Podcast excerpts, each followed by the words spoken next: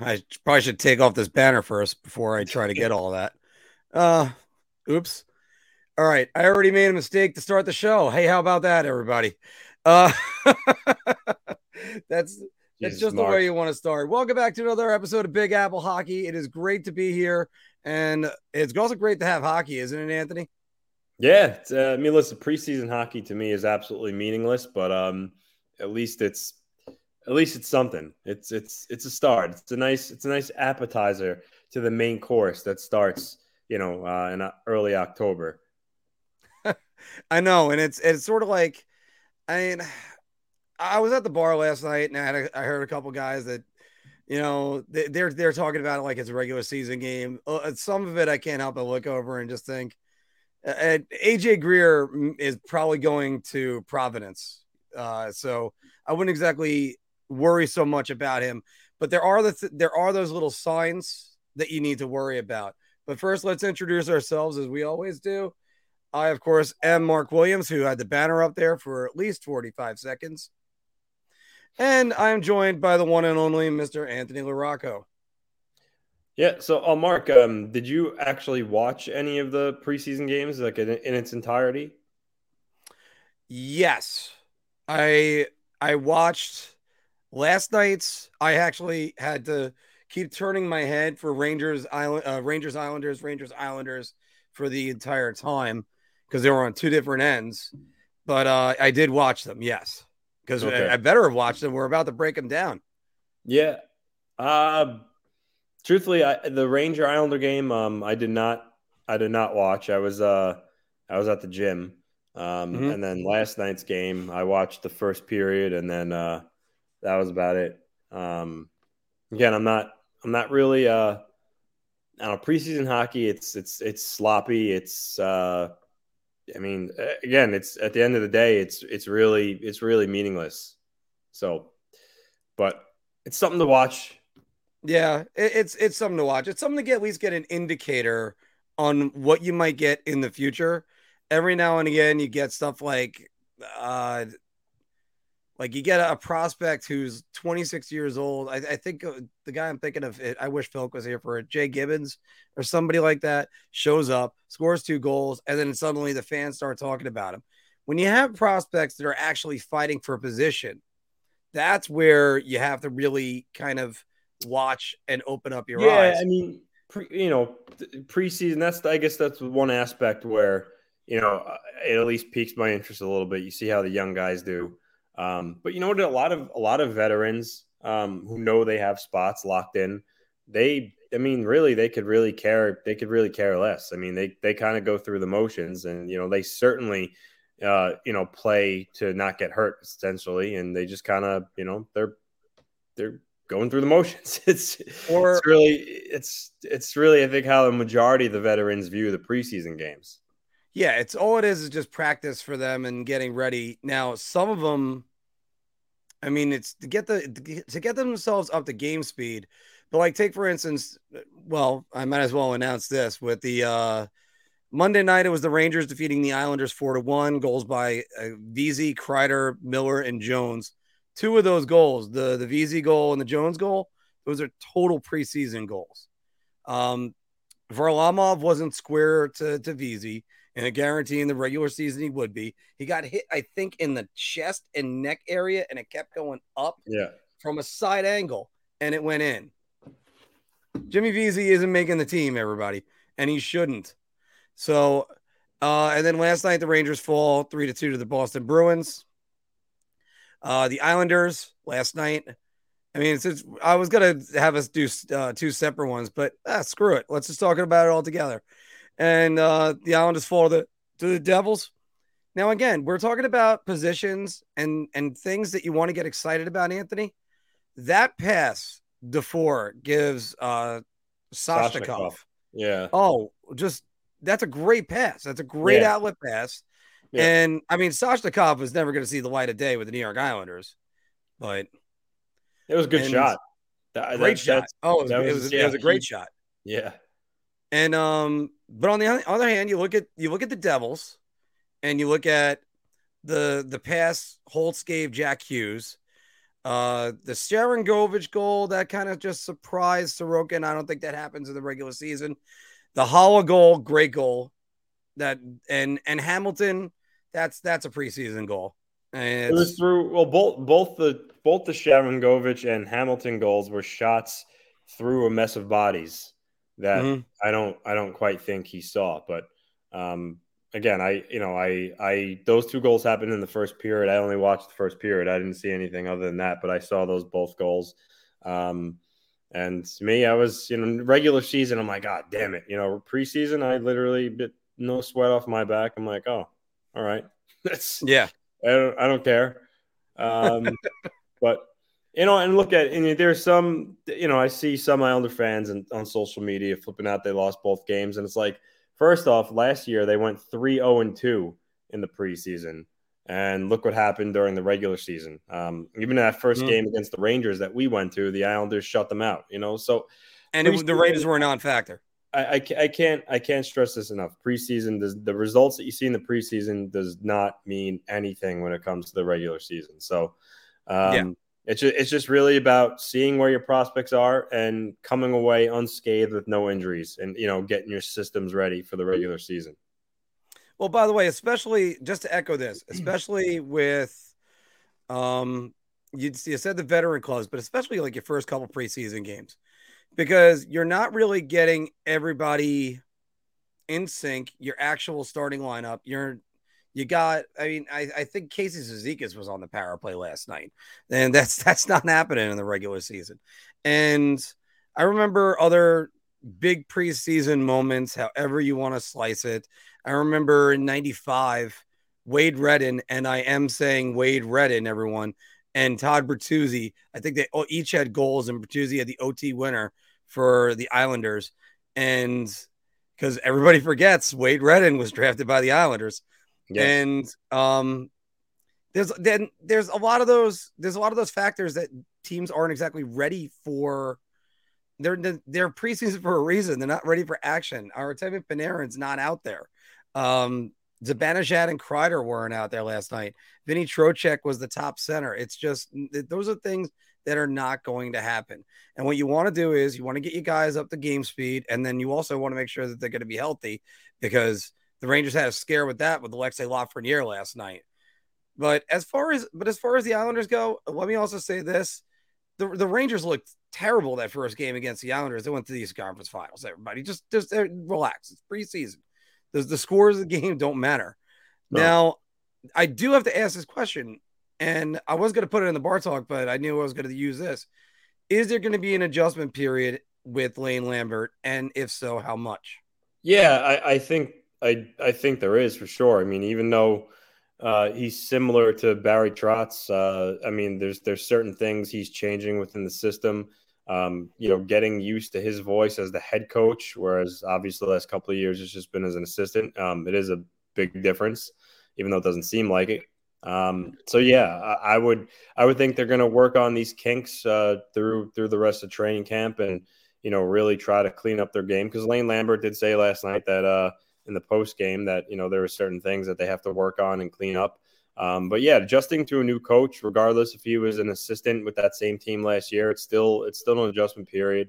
Um, and again, you know, I I think he's tweaking the system, and that takes some time for the players to adjust to. So uh, hopefully they can get it all worked out before you know the regular season starts. But um, I'm sure it's something they're going to be working on uh, the next couple of days here in camp. Well, even even at that, there's another pattern that usually comes out that the Devils play most of their regulars and blow the doors off of somebody. They did the same thing to the Rangers last year in preseason. So again, everybody come back from the ledge. It's all well, going to be a lot Of, a lot of times, the home team, especially in the first preseason game, whatever, will will play some of their better players just because they're home and they you know know they have fans coming in. They don't want you know, uh, the fans. Not that preseason tickets are expensive, but I don't. They don't want these people spending money coming to the game, and you see a bunch of you know AHL plugs. So um, it's it's par for the course for the home team to play a lot of their regulars. And by the way, State of Survival saying this, which is, um, Svechnikov is a consolation prize for Golashev, but uh, Lou loves Soshnikov, and he might get a shot. Yeah, he had him. Know, we'll I, I mean, I don't. There's too many guys. I think personally, he would have to beat out for a spot. I mean, is it possible he's like the 13th forward and switches on and off with Martin? I guess, but but then I mean, like I mentioned before, you already have Kiefer Bellows trying to fight and win a roster spot somehow. So I, I'd be surprised if you know Soshnikov or really any other outlier forward makes the team out of camp. Yeah, and also um, DP was saying this one that uh, 54 on the Islanders was working real hard. Uh, don't know who he is. I I I didn't actually get to see it either, and um, because that's actually tape that I have to review. Because there's there's one player I still have to comment on in a second. Brennan Othmann had a great game. He had two assists. Granted, one of them was on that Jimmy Vesey bad angle shot, but uh, he looked very good. I thought. But we're going to talk more about Brennan Othmann in a second.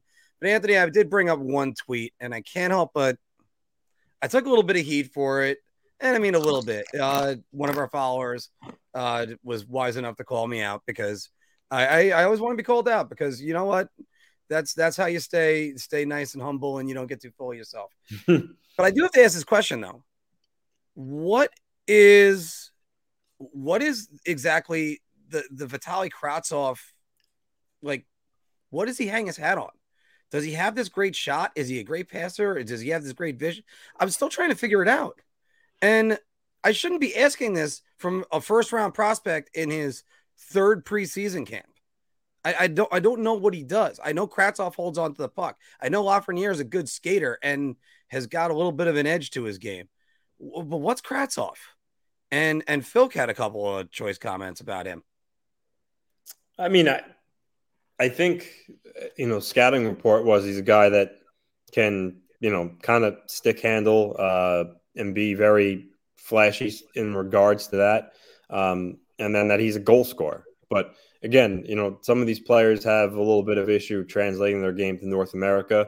Um, you know, they the, the, NHL game is much different. Um, you really have to work hard and you have to be physical. You have to get engaged. Um, and that's something he's going to have to adjust to. And there's certainly an adjustment period. But listen, he, he's a guy that we saw a little bit of an entitlement issue in the past. You know, obviously he didn't make the team. He pouted, got sent to Hartford, took his ball and went home. Um, he seems like he's more open minded this time around, and maybe a little bit more mature. Uh, but he's going to have realize if he wants to stick in the NHL and not ride buses in Hartford, he's going to have to play a complete game and show that he belongs. So uh, we'll see how the rest of training camp shakes out. But I, I, would be really surprised if he wasn't on the opening night roster. Yeah, that's that's something I'd be shocked if he isn't. Also because he's an asset, and I believe if and he can refuse the sir. I, I think it's a one way contract that he's got now. So it's uh, if if you end up sending him down, you're saying goodbye to him. There better be a trade yeah. in place before that happens. Because I actually thought he was going to be here last year, and then he wasn't. And you know, again, maybe that's not the problem. By the way, General, always good seeing you. And also, anytime anybody you see us, make sure you like us, subscribe, and hit the bell because that's how you don't miss anything. We've actually been growing. Do you know why Nelson didn't play in the game? Um, I, don't know. The only thing I know is that uh, he you know he's skating, and they said there's no there's no issues with him.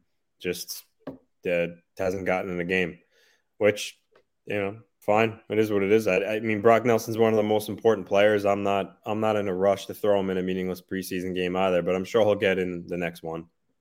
Yeah, I mean, and the good thing about again hockey, as opposed to say like football or something like that, is you know you don't make one wrong cut and end up blowing out your knee or anything, and then you're done anyway. So that's that's just where it gets e- even worse. So everybody, by the way, so that's just some of our thoughts. We have a lot more preseason thoughts coming up in a minute. Uh, we're also going to be doing uh, some betting odds in about a second. But before I even mention the betting odds, I also have to mention on air that Anthony's Buffalo Bills lost to my Miami Dolphins this Sunday. And uh, fortunately, the game was not one or two more seconds longer. That, that's, and, what, that's what grinded my gears the most is that if there was literally one second longer, the Bills likely win that game because he probably would have hit that field goal. Um, I looked at all the stats of that game and say, how did the Dolphins win it to begin with? But that strip sack, it, you only had five yards to go for a drive. That really helps. I mean, so, I knew uh, that last play, Allen was rushed, and you know, he honestly he did a good job getting away from it. I thought he was going to get sacked, but um, that the way that play took, it took too long, unfortunately. And uh, I knew once once he completed that to Isaiah McKenzie. I mean, I'm sure you as a Dolphins fan fan was probably like shitting yourself, but I I mm-hmm. knew that he wasn't getting out of bounds in time. The way he's fast, but I knew he wasn't getting out of bounds. And right yeah, then, that's, I knew the game was over. I'm like, they're not they're it, not going to get back to the line of scrimmage in time. It almost so, would have been smarter for him to slide down, take the down, like that that you're down. Everybody runs up to the line. You save a few seconds. There are certain tactics like guys just don't understand or know about, but that is one of them. I mean, Victor Cruz was famous for that one the butt punt. Oh my goodness! I was like, oh, I'm like, I'm like, wow. I'm like, the, they they just basically gave this game to the Buffalo. Uh, when that happened, I was like, my confidence rose again that Buffalo was going to win the game. Um, yeah, but but you know what? They're I think they were better off in that situation anyway because Buffalo would have to get in the end zone, and uh, at least with the field goal, you got a little bit more distance. I, I think that was an even trade off, to be honest with you. But yeah, nothing you think that's bad. Everybody wants to say that's bad. They forget about the butt fumble. The butt fumble is the worst play I've ever seen in my life. Yeah. And the worst part is I didn't even see it. I picked up a friend of mine. The the Patriots scored. By the time we walked into the bar, two blocks later, the, the, Jets were down 35 nothing. And a friend of mine goes, You will see this play for the rest of your life. So yeah. this is a great point, too. Buffalo was out. Poyer, Hyde, um, their their secondary was totally depleted, um, and they still, despite that, hung in there. So um, again, it is, it is yeah. what it is. Uh, but it was it was it, was, it was disappointing. Well, uh, anyway, me, so for me, I, I did have to, I did have to I, I did have to kind of rub it in a little bit uh, for you, but uh, everybody, if since football season is upon us, click the link below. You bet uh, um, get 125 percent back with uh betus.com with a deposit because we're also going to look at some betus.com futures that are coming up for the NHL right now. And first things first, we'll go look at the over unders on the Rangers and the Islanders in their points. Let me just set that up real quick. I got that right there. And here we go. Anthony, for let's start with the Devils first. Do you see them? The better bet is over 90 and a half points or under 90 and a half points. Um, I would go under. Yeah, I would too. Uh, I, I, I don't see them having completely healthy goaltending the entire time. And they're a team on the rise, but uh, there's also a lot of uh, different factors that I kind of see coming. I don't want to allude to enough of it because we're going to be talking about them in the bar talk in a minute. Yeah. All right. New York Islanders over 93 and a half points. Um, I mean, I, I can go, I can go either, either way on this. Um, but I'll, I'll lean, I'll lean towards the, I'll lean towards the over. I, I do think they are going to be a much better team than last year. Um, and last year, from February on, they were one of the best teams in the Metro. So uh, I think uh, I think they'll bounce back this year. So um, I'll I'll go with the over. Uh, I'm gonna go with the over two, but I think it's gonna be like 95 points, 96. I don't think it's gonna get to 100.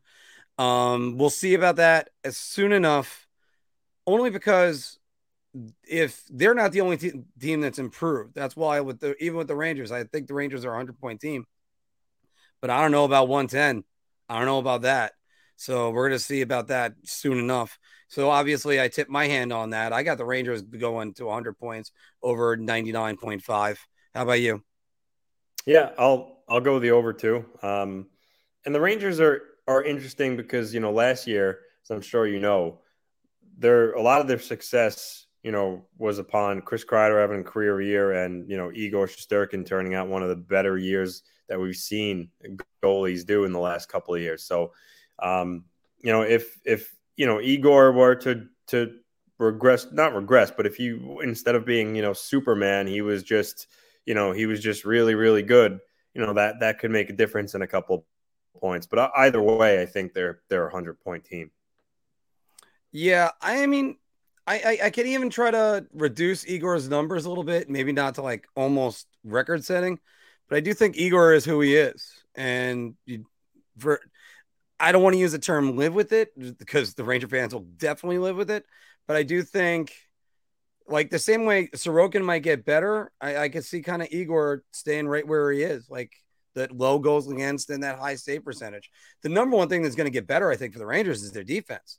Uh, K'Andre Miller is going to be close to what he was the last two months instead of the first three months. Yep. And uh, I just think I, I think there's going to be more consistency from their blue line. We'll see about that one. All right, Anthony, let's go to the Hart Trophy. So, who do you who would you look at over here and say that is a good bet to win the Hart Trophy? I mean, can you really start off by not mentioning the obvious? Connor McDavid, Auston Matthews, Leon Draisaitl. Um, I mean, I, I, those guys are always going to be the first picks and the and the best, you know, the best odds because they're the best players in the league. And you know, Connor McDavid's always going to be a guy that puts up video game numbers, so he's always going to be in the conversation. Um, you know, then you have some people it takes away from him that he has Leon Draisaitl on the same team, but um, at the end of the day, this is still the best player in the world, and you know, until someone unseats him um, in that regard, uh, I know Auston Matthews won it last year, but I still think it's Connor McDavid's trophy to lose every year. Personally, he's he's he's that good. Um, with that said, I beated the drum last year for Kirill Kaprizov to be a dark horse MVP. Um, I mean, that guy um, almost almost 100 points. Right? He had like 97 points or or somewhere somewhere along those lines. In um, that neighborhood, yeah, I believe it was 97. Ryan Hartman and Matt Zuccarello. I mean, yeah, I, I, th- this it's not like he has another Leon Draisaitl next to him. I mean, he he's on to me, um, in the truest sense of the word, most valuable player. If you take Kirill Kaprizov off that team, Mark, where would you say the Minnesota Wild are? Absolutely nowhere. So uh, absolutely yeah. nowhere. That's that's where they'd be. And by the way, that is my best bet because I think I'd rather lay down the money and get the better odds with Kaprizov. Uh, I think it's a plus fifteen hundred right there. Is that's that's where it's you're going to make more money on that. Connor McDavid, you're going to make some, but yeah, you're not going to make much money betting on McDavid. Yeah, no, and and that's that's another thing too, because then you can't help but look at who's who's the worst bet for the MVP. And Anthony, I'm going to start this one off. Cale Makar. They got Cale Makar on this list higher than Igor Shesterkin, who was nominated, who was a finalist. I would say nominated because I always think that's what it was in my head when I was younger. Um, Alexander Barkov, who played on a President's Trophy team, and his own teammate Mikko Rantanen and former MVP Nikita Kucherov. They got him at at uh, plus fifteen hundred. Anthony, a defenseman hasn't won the MVP since Bobby Orr. It's not going to happen.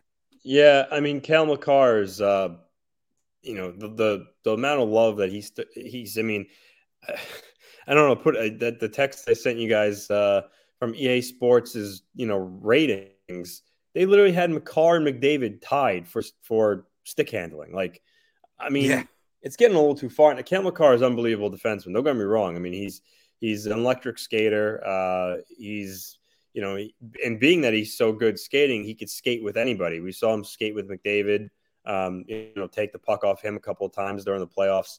Uh, he's unbelievable. But it, I mean, you're, you're literally. I know it's a video game, but really, you're going to say that Makar has the best hands in the league along with McDavid? I mean, it's just the love for him is just getting to astronomical highs. And yeah, for him to win the MVP, I mean, as a defenseman, I mean, I don't know. I don't.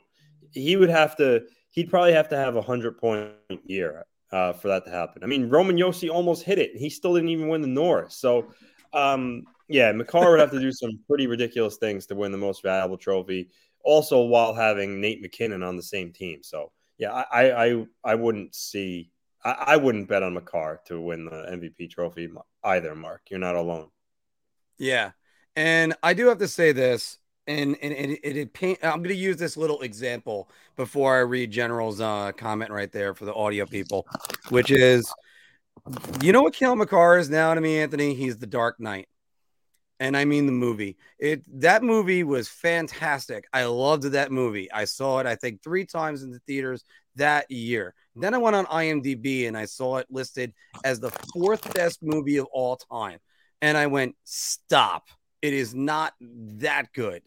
And there are still people that think it's the greatest, it's it's one of the greatest movies ever. It's got plenty of flaws. And now, granted, and, and why I'm saying this with Cale Makar, Cale Makar shouldn't have won the Norris last year. Roman Josi should have won the Norris. He had more points. He was on a team that needed him more, and he carried his team. He literally carried his team. And Cale Makar wins the Norris Trophy. Because, by the way, here's what I think what's going on around the NHL. I'll have this rant in next week, hopefully, when it's the three of us all together. But I mean, I just think, I just think that, uh, I think that the NHL wants to spread around their rewards. They're like, oh, it's it's it's unfair to give two Norris trophies to the guy that earned it. Shut up. Give him the Norris. He won it. I mean, in the 90s, Brian Leetch couldn't win more than two because of uh, Bourque and Chelios. So there you go with that. Now, by the way, what General's saying right here, it's a hot take, but I think Huberdeau is a dark horse candidate. And I got to agree with you. I think Huberdeau is a dark horse candidate. And Rougned is kind of hit on the, the, nail on the head, too. The Makar hype is beyond ridiculous now. Yeah, he's a great player, but people need to settle down. His hands are better than Patrick Kane. No. And, I, and honestly, I would, we're talking about hands. I would actually have Kane ahead of McDavid, believe. And when it comes to pure dangling, pure dangling, pure stick handling. I would have Kane honestly as number one, but that's neither here or there. But yeah, Makar hype. Don't get me wrong. I, I do think overall he's the best defenseman in the National Hockey League right now. All things considered, the whole package. But you don't think um, he should have won the award last year? No, I do think Roman Josi should have. Roman Josi should have won. I mean, yeah. the guy almost had 100 points, which is which is ridiculous. Um, and being that he plays on the team in the Nashville Predators that aren't, you know, exactly the Harlem Globetrotter, the Harlem Globetrotters out there. So um, I would have given it to Roman Josi. And uh, by the way, Upstate Isle is uh, just chimed in with best movie ever, Gone with the Wind or Casablanca. You're going to have a lot of people that'll tell you either one could be it. On IMDb, the top 250 voted on movies of all time. Yeah, Godfather one and two usually rotate between two and three, and number one, Shawshank Redemption, mm-hmm. as voted on. And I, I, I mean, all of them are great movies, but it doesn't mean that. I mean, if you said that they're the greatest movie ever, objectively speaking, I'm going to say yes. Me, my favorite's the usual suspects, Anthony, but that's a different story. So let's move on to the last one, which is who are your best bets for the Stanley Cup? Because I got to tell you this, Anthony, the, uh, on top of the Cale Makar thing, there's another one that just makes me shake my head, which is there we are. Colorado Avalanche, of course, they're they're plus 500. Plus 1100, Anthony, is the Toronto Maple Leafs. Go ahead. Give me give me your best. I mean, we all know what their their their deficiencies are. Um, they they can't win a, a playoff round, but they're still always going to be up there, viewed as a favorite, just because of you know who everyone they, everyone they have. Mitch Marner, Auston Matthews. Um, they got a great group of forwards, um, and the media loves pumping the tires of the Toronto Maple Leafs. But I, I don't see them winning a Stanley Cup this year. Um, you're not you're not winning a cup with with that defense and Ilya Samsonov and Matt Murray as your goaltenders. You're you're you're just not. You know, it's it's not happening, and you know I'll gladly eat crow at the end of the year if they you know hoist the cup over their heads. But I do not see the Maple Leafs winning the, the Stanley Cup. I, I just don't. Um, I see I could see the Avalanche being the favorites again for sure. Um, the Lightning are still hanging around there. Um, the Panthers, I, I don't know about the Panthers. Um, still going to be a good team, but I, I'm I'm a little I'm a little uneasy about them. Uh, I like the Hurricanes. I like the Flames too uh, but not the Toronto Maple Leafs. I just I just don't see it. Well, I mean that is spoiling with one of our worst values. We're going to get to that in a second. But I gotta I gotta agree with you on, on the Panthers. I'm a little bit uneasy with them. Calgary Flames, though, you're talking about it's uh and I'm going from a smaller view, so I want to make sure I get the number right. That they're a plus 1900 to win the Stanley Cup right now. They were my pick last year to win the cup anyway. They fell short they they might have more snarl this year. They might have more defensive capabilities. This this looks like a more Darryl Sutter team. That's a great value. The St. Louis Blues at uh, plus uh, that's plus 29 plus 2900 and of course the rangers at plus 21 the toronto uh, you know what i'll just i'll just skip right to the worst toronto maple leafs what the hell are you doing vegas oh, plus 1100 they want a playoff round You the, the, the last team I believe that didn't win a round in the playoffs and then a Stanley Cup the following postseason that they went in was the the Carolina Hurricanes under Peter Laviolette, and I, I have to look up what they did in 2004 because I can't even remember. But in 2002, that team went to the Stanley Cup Finals, and a lot of the same components were still on. Bet US. Uh, Bet US, yeah. We we went with Bet US because it's the uh we have a link with them. So so again, you could always do that. But I mean, other other ones. I mean, you never. I, am high on the Vancouver Canucks. The Canucks have. Uh, I just had them a second ago. I, I think that's like plus sixty one. That's that's un, unbelievable. But I mean, the LA Kings could be a lot better. But I don't know about winning a cup. But you get the St. Louis Blues. That that could be a real a real good team. They're although what are they going to do with Tarasenko at the end of the year? I don't know. So if you had to do a two team parlay for the Stanley Cup final for the most amount of money, what would you do right now? Uh, well, you can't do a parlay for a Stanley Cup. It's one or the other. No, but I could always do this. Actually, I, I, I that was a question that came up in my head just now. Uh, odds to win the East and the West. I'll just I won't bother scrolling down further than that. There you go. Uh, to win to win the West, um, I mean, if you're strictly speaking from getting trying to get the most value, not just picking on the, you know, like picking the Avalanche would be easy. I would go. I would go with the Flames uh, and the Hurricanes. I am.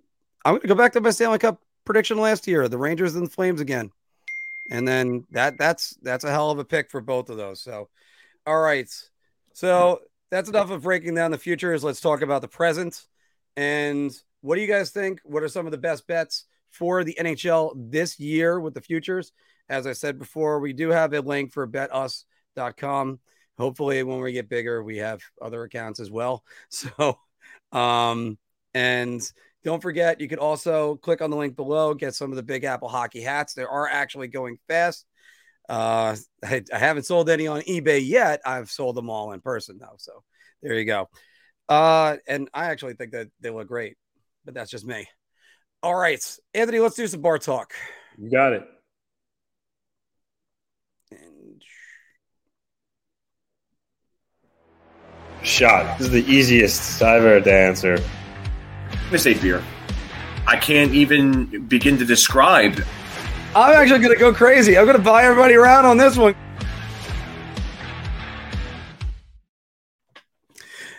Once again, everybody, welcome back to Big Apple Hockey's Bar Talk, where we're gauging our confidence on NHL topics based on our choice of drink.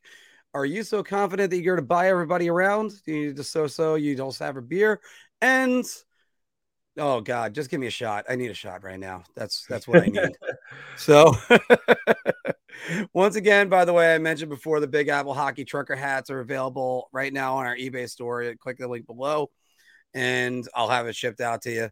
But Anthony, we're going to start with a guy that we were talking about in the first segment, and I said before that uh, we are going to mention more about him. Brennan Othmann will make the opening night roster for the New York Rangers. Um. So you mean uh actually playing or just on the roster? Uh, we'll go with on the roster. Um, I'll go. I'll go beer. Uh, I could see. I could see where he makes opening roster and he gets the nine, you know, he gets uh, the nine game, the nine game look, and they, you know, send him back to juniors before he plays the before he plays the tenth game. Um, but I mean, overall, as far as playing, I mean, who, Mark, who's he? Who's he playing over? He's not. He's not a guy that you really want to start on the fourth line. You know, the third line. Let's assume it's the kid line. I don't. I, who is he playing over? I don't. I don't see him. I don't. I don't see him unseating someone to the point where the Rangers then have to pass a player through waivers just because they want him on the roster to have him play. So um, again, I, I, don't see it. I, I, could see him making the roster and you know getting the getting the taste of being a pro, hanging around the guys, and you know they you send him back to junior after a couple of games, whether it be he actually plays or he's just you know there for the experience. But I don't I don't see him actually being an everyday player and, and making this team and being here the whole year. So uh, I'll I'll go beer. And because of the way this is worded and uh, the circumstances, I'm to go beer as well.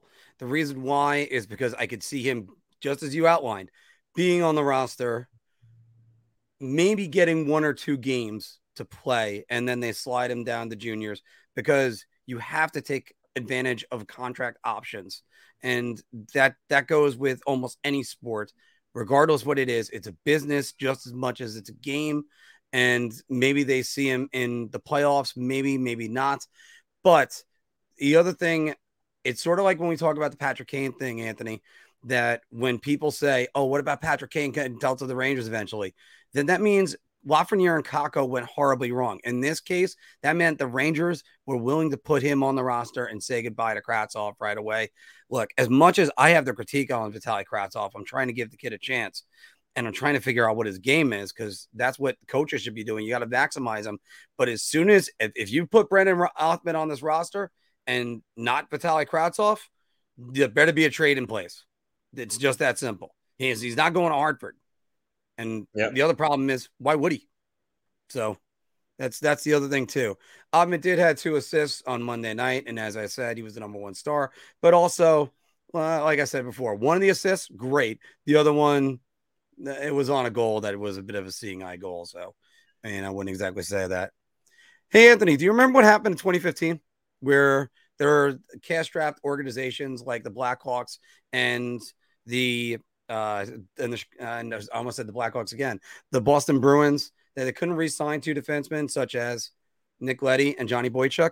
Yep, I remember that day very well. Both on the same day, Garth Snow pulled off, pulled it off, and um, a lot of Islander fans are the most excited they've been in, in years. Uh, right before that season started, getting these two guys, it was huge. And that's a way to improve your blue line quickly.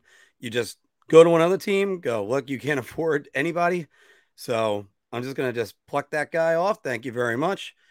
So, Big Lou needs to exploit cash trap teams before the season starts. I, I mean, I'm I'm gonna go. I'm gonna go round here. Um, it's it's no secret that he didn't, you know, he didn't obviously do anything in the regular season. Um, and making a move like Snow did, um, I think that could go a long way, whether it be for a forward or um, another another veteran defenseman, although it seems like they're really liking Robin Salo. Uh, but I think it would go a long way. However, um, I mean, Lou. Let's face it, Lou's stubborn. He he already you know put the kibosh on our deal anyway. So I don't really have any. I, I really don't have any worries about me saying that right now. It's it's the truth. Um, and I think I think he's re- he's relying on um, last year being an outlier, which we've all we all talked about and mentioned.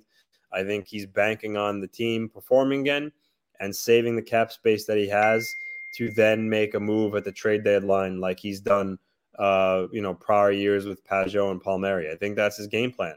Um, and as you know, Mark, every day as the season goes on, uh, you accrue cap space uh, mm-hmm. each, each and every game, each and every day.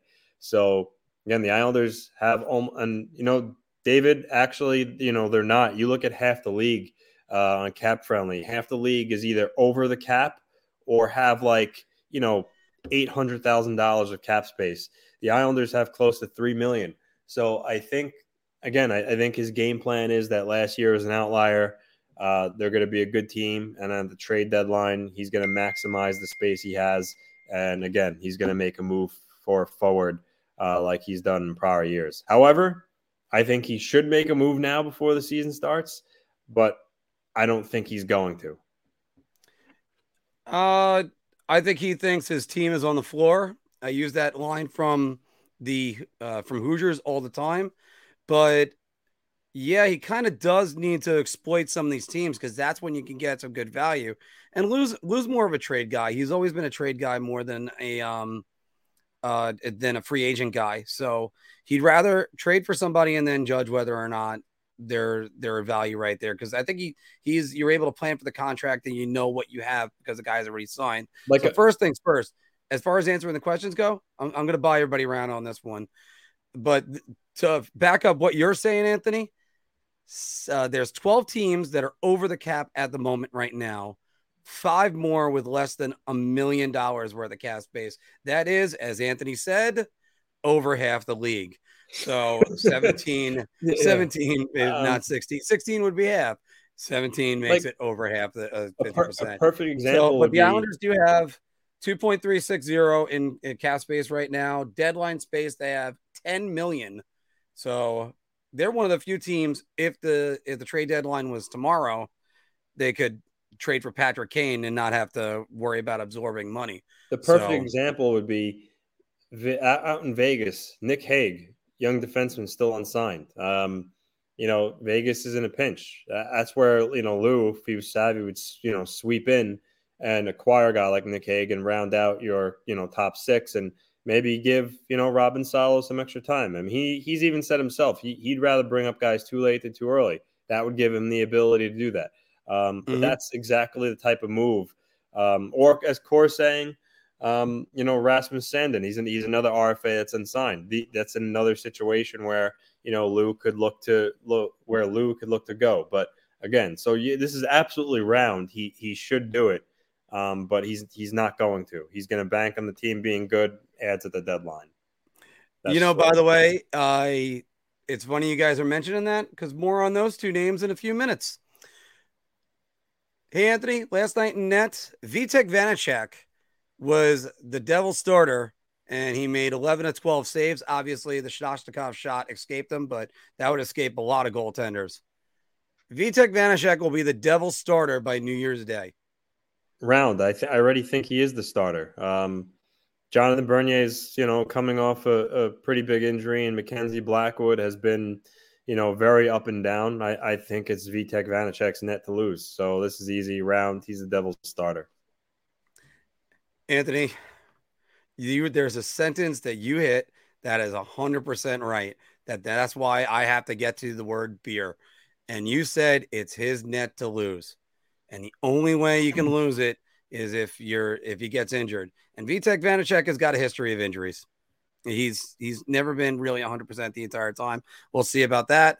I mean, I, I don't think Mackenzie Blackwood's going to be recovering, and I don't know what's left with for Jonathan Bernier. So the temptation is for me to agree and say it's it's definitely uh, around, but I I still haven't seen a healthy Vitek Vanacek his entire career. But granted, all two years that I, I really got to see him. That was a quick devil segment, right? anyway, Anthony, we got to go to two other goalies or goaltending situations that are in there that we're probably going to be talking a lot more about because Spencer Knight signed a four year, $4.5 million annual average contract. Uh, Spencer Knight will be the Florida Panthers starter by opening day. Opening day. This says New Year's Day. Sorry, opening day, New Year's Day. Uh, shot. I'm I'm gonna say it's Bobrovsky. They're paying him a lot of money, ten million. I, I think they you know they would look to move him this offseason. I'm sure they tried this year and just couldn't do it. Um, and even next year, there's no guarantee. It's going to be really really hard to move Bobrovsky. But um, and I know he's very up and down. He's sporadic, but um, I think uh, I think it's his net. Spencer Knight uh, has a high ceiling, um, albeit he hasn't really he hasn't really lived up to it yet. And this, believe me, he's still young. There's still a lot of time. Um, so you know, if he was already looking like he's being like he's an elite goalie right now, I would tell you, you know, round, no doubt about it. But um, that's not the case right now. I, I still think it's Bobrovsky's net. So uh, I'm gonna go shot. Uh, I I am looking at these guys, and you are 100 percent right on this. My goodness, 15 million dollars on two goalies. I've said before, I'll say it again. Why did they sign Bob to this contract and then, dra- uh, sorry, after drafting a goalie in the first round? Like you, you should have signed him shorter term because, as we broke down in, in our own group chat, hypothesize, uh, hypothetically, hypothetically speaking, talking about buying him out eventually, and it would cost them six point six uh, six million dollars for the next three years, and then it would be another 1.6 for the next two. That's a lot of cap space to eat, but you know, I mean, then again, look look at the the Minnesota Wild, and they're like, yeah, you talk to us about cap penalties. So, uh, I am gonna say beer because unfortunately, Bobrovsky has not had that track record of success, and that as the foam covers Anthony's face whenever I do that. and, and and he just hasn't had that track record of success in Florida. And as I broke down in the video that I put out last week, the uh, most underpaid players in the league, he registered he comes in at two hundred and fifty seven thousand dollars a win. Yeah, and that was a good season for him. What if they regress? I mean, if he regresses, then he's like three hundred over three hundred thousand dollars a win. That's not going to be that's not going to be going up. Panthers are hoping Putin drafts Bob. oh boy. Uh, hopefully that's not the case anyway. Anthony, I got to go to one of my favorite stories this year. I, I, I, I can't believe this. One more goaltending battle for us. But Matt Murray will be the lead starter by New Year's Day. And I'm going to go right back to shot. Oh, wait, there it is. There's the shot.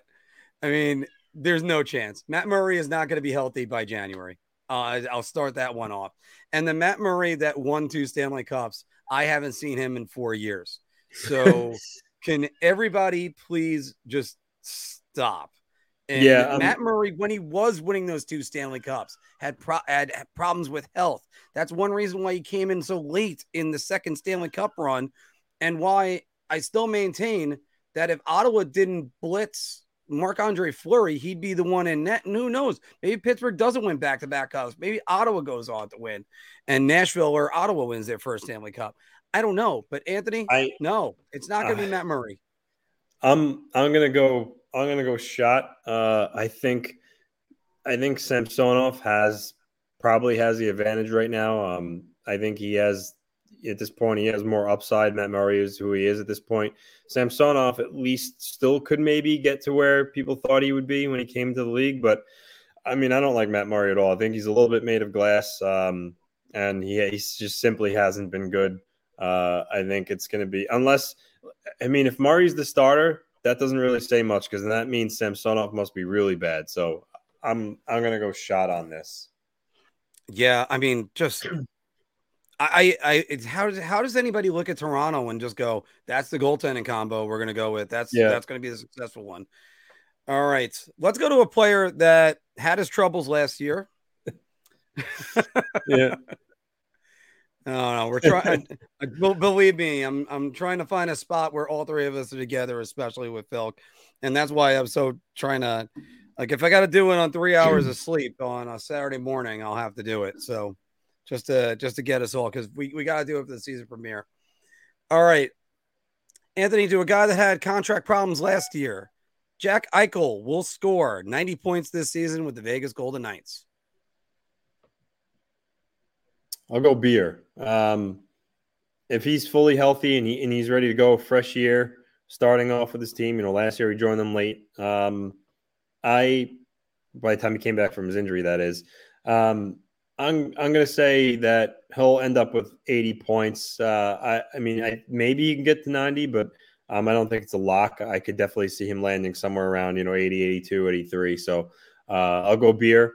Um, with that said, I'm not really high on Vegas. I mean, th- their goalie right now, Laurent Brossoit, still hurt. So you're you're talking Logan Thompson and Adin Hill, their two goaltenders to start the year. Um, not particularly good. Uh, I think uh, this Vegas team, it was a shock when they missed the playoffs this past season. Would not be shocked if it happened again. I, I do like the fact that they added Phil Kessel late in the offseason. That should help, but um, yeah, I, I, don't really see them as an offensive juggernaut. Uh, but Jack Eichel is really talented. I, I still do think he can get to at least close to 90 points. So I'll go beer. Uh, Anthony, have you ever had a major injury or, or surgery in your life so far? No, knock on wood. Okay, well, I hope you never do either. So I I do have to say, uh, like about four years ago, I had hernia surgery, and it it's just getting back to playing golf again. It, it it took a little bit of mm-hmm. time for me to actually just trust my body until I just started doing it instinctively and not even thinking about it anymore. I think it's a natural feeling. You're you're afraid of what you can and can't do, even a world class athlete like Jack Eichel, and eventually I think he's he, eh, towards the end of the season really started to trust his body a little bit more. That's going to be gone this year. That's going to help. He's going to have, assuming, I I mean, Mark Stone's 31, So he should have Mark Stone. That's go- that's going to be healthy. All these guys are going to be healthy. I I hope he is. I I, I hope he is going to be ready for that and be healthy. I'm going to go beer too. I want to buy around on this. I want to say that he's going to be the superstar we all think he is, but I just don't. I don't know. I don't, I don't know if so. it's going to happen. It's I, I kind of go with the same thing you say. If you're telling me he puts up these numbers again, that's that's that's not a bad thing. But I do wonder about Vegas's depth, Anthony. That's going to be um that's going to be tough. Now, by the way, you mentioned before uh Hague and um and also Rasmus Sandin. But Rasmus Sandin and Jason Robertson are two of the four remaining U, uh, RFAs to not be signed yet. Rasmus Sandin will play a game before Jason Robertson. Um, I'll go. I'll go round because I think they. I think they both don't miss any games. Um, I think they'll both they'll be, be signed. Uh, hopefully, you know, pretty soon, uh, and be you know be in the lineup come come the time the regular season starts. Uh, I mean, yeah, anything's possible. They they could kick, you know keep this holdout going, but I think both are going to get signed and they will be in the lineup for the you know opening night. So I'll, I'll go round again because I think they both don't miss any games. Uh, nope. I'm gonna go shot. Uh, I just think Rasmus Sandin's situation they're so far apart, and I think that they're going to be. Uh, it's it's just not going to happen right away with them. You know, I hope it is. I hope I hope I hope neither one misses games because you you want to see all these teams at full strength. I don't know what Toronto's going to do without or Sandin. There's now the idea of oh maybe we don't need Sandin. Yeah, you do. Yeah, you do. So uh, I, I'm going to say that I'm going to say they. I'm going to tend to agree with you that they should both be playing. I think Dallas is going to buckle down and say, Jason, this is here you go. Uh, they might sign him and then try to figure out who to move in order to make the money work.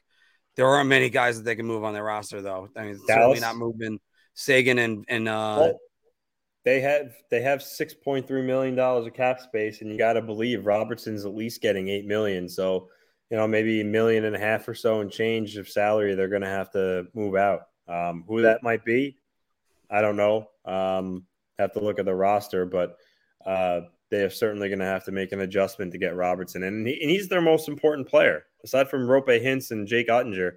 Um, you'd think he'd be in the fold. Uh, they got they got to get him signed. They do. They absolutely have to get him signed. He's crucial. and and again, players that usually miss out on camp and some preseason, it, it, it affects them. It always affects them. And Yeah. almost regardless of the sport that you want to say it does, whether it's hockey. I mean, I remember Derek Stepan, and it kind of affected him in 2016, or um, or eh, hell, any running back. If you ever play fantasy, a running back holds out. Don't draft that running back. That's usually what I have to say about that. Although, look, uh, that didn't work out with me with Alvin Kamara two years ago. But anyway, and uh, that. Oh, wait. By the way, Anthony, there's one more I have to say. Did you hear the Seattle Kraken are looking for a mascot? no, and they're going to unveil them on Sunday. they're Their their Kraken their their their mascot's going to be awful. why do you say that? No, no, it's just well, round beer shot. Oh, I mean, shot. I mean, I don't really have any reason. I mean, Oh, I don't know what this is just like a, a quick. Oh yeah, they wanted a beer uh, shot. There you go.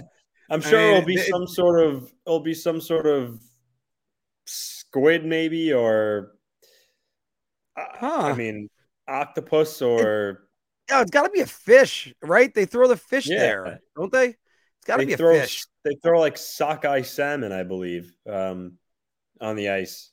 Something along There you go. lines. There you go. Yeah. Call the there. Get the salmon. Get him in there. He's Sammy. That's that's what you call them. You can put the L in there, even though they don't pronounce it. And and we just we just made the the we just made the mascot for him. And if you haven't seen the video, it's actually a pretty good video with Detlef Schrempf in there. And I, I like it even more that the little girl couldn't pronounce his name and she gave up on it. She just went Detlef. Uh, he's from the Sox. and at the end, uh, he he was he was mentioning about um uh, bringing back the old Sonics uh, mascot, and she goes, "But the Sonics are coming back." So uh, there's so there's always that. You know what? It's just I, I am gonna I am gonna go with beer on this, Anthony, because if it's New Orleans Pelicans situation, and that thing, if you remember the New Orleans Pelicans when it first came out, that thing was terrifying. Uh, that definitely I- I haunted don't- the the dreams of small children for a while. So, all right, guys, uh, this kind of a light bar talk today because there isn't exactly that much to, to talk about, and it's preseason. We're, we're we're just happy we're getting games again. You guys, uh, throw, throw your thoughts down in the comments below, and also don't forget like, share, and subscribe if you haven't done it. I'll throw that banner up one more time, and we're actually ready for your questions. This is the second time we've had a show go under an hour, so. Yeah, Mark, what are your what are your thoughts on on that? Uh, let's see. Boeser just re-signed. Yeah, Uh, that's why I don't I don't see that happening. He just signed an extension, and also it was just announced he's out with a wrist injury, right? Like a couple. Yeah, he's couple he suffered it in practice. He's out for at least uh two to three weeks of the regular season.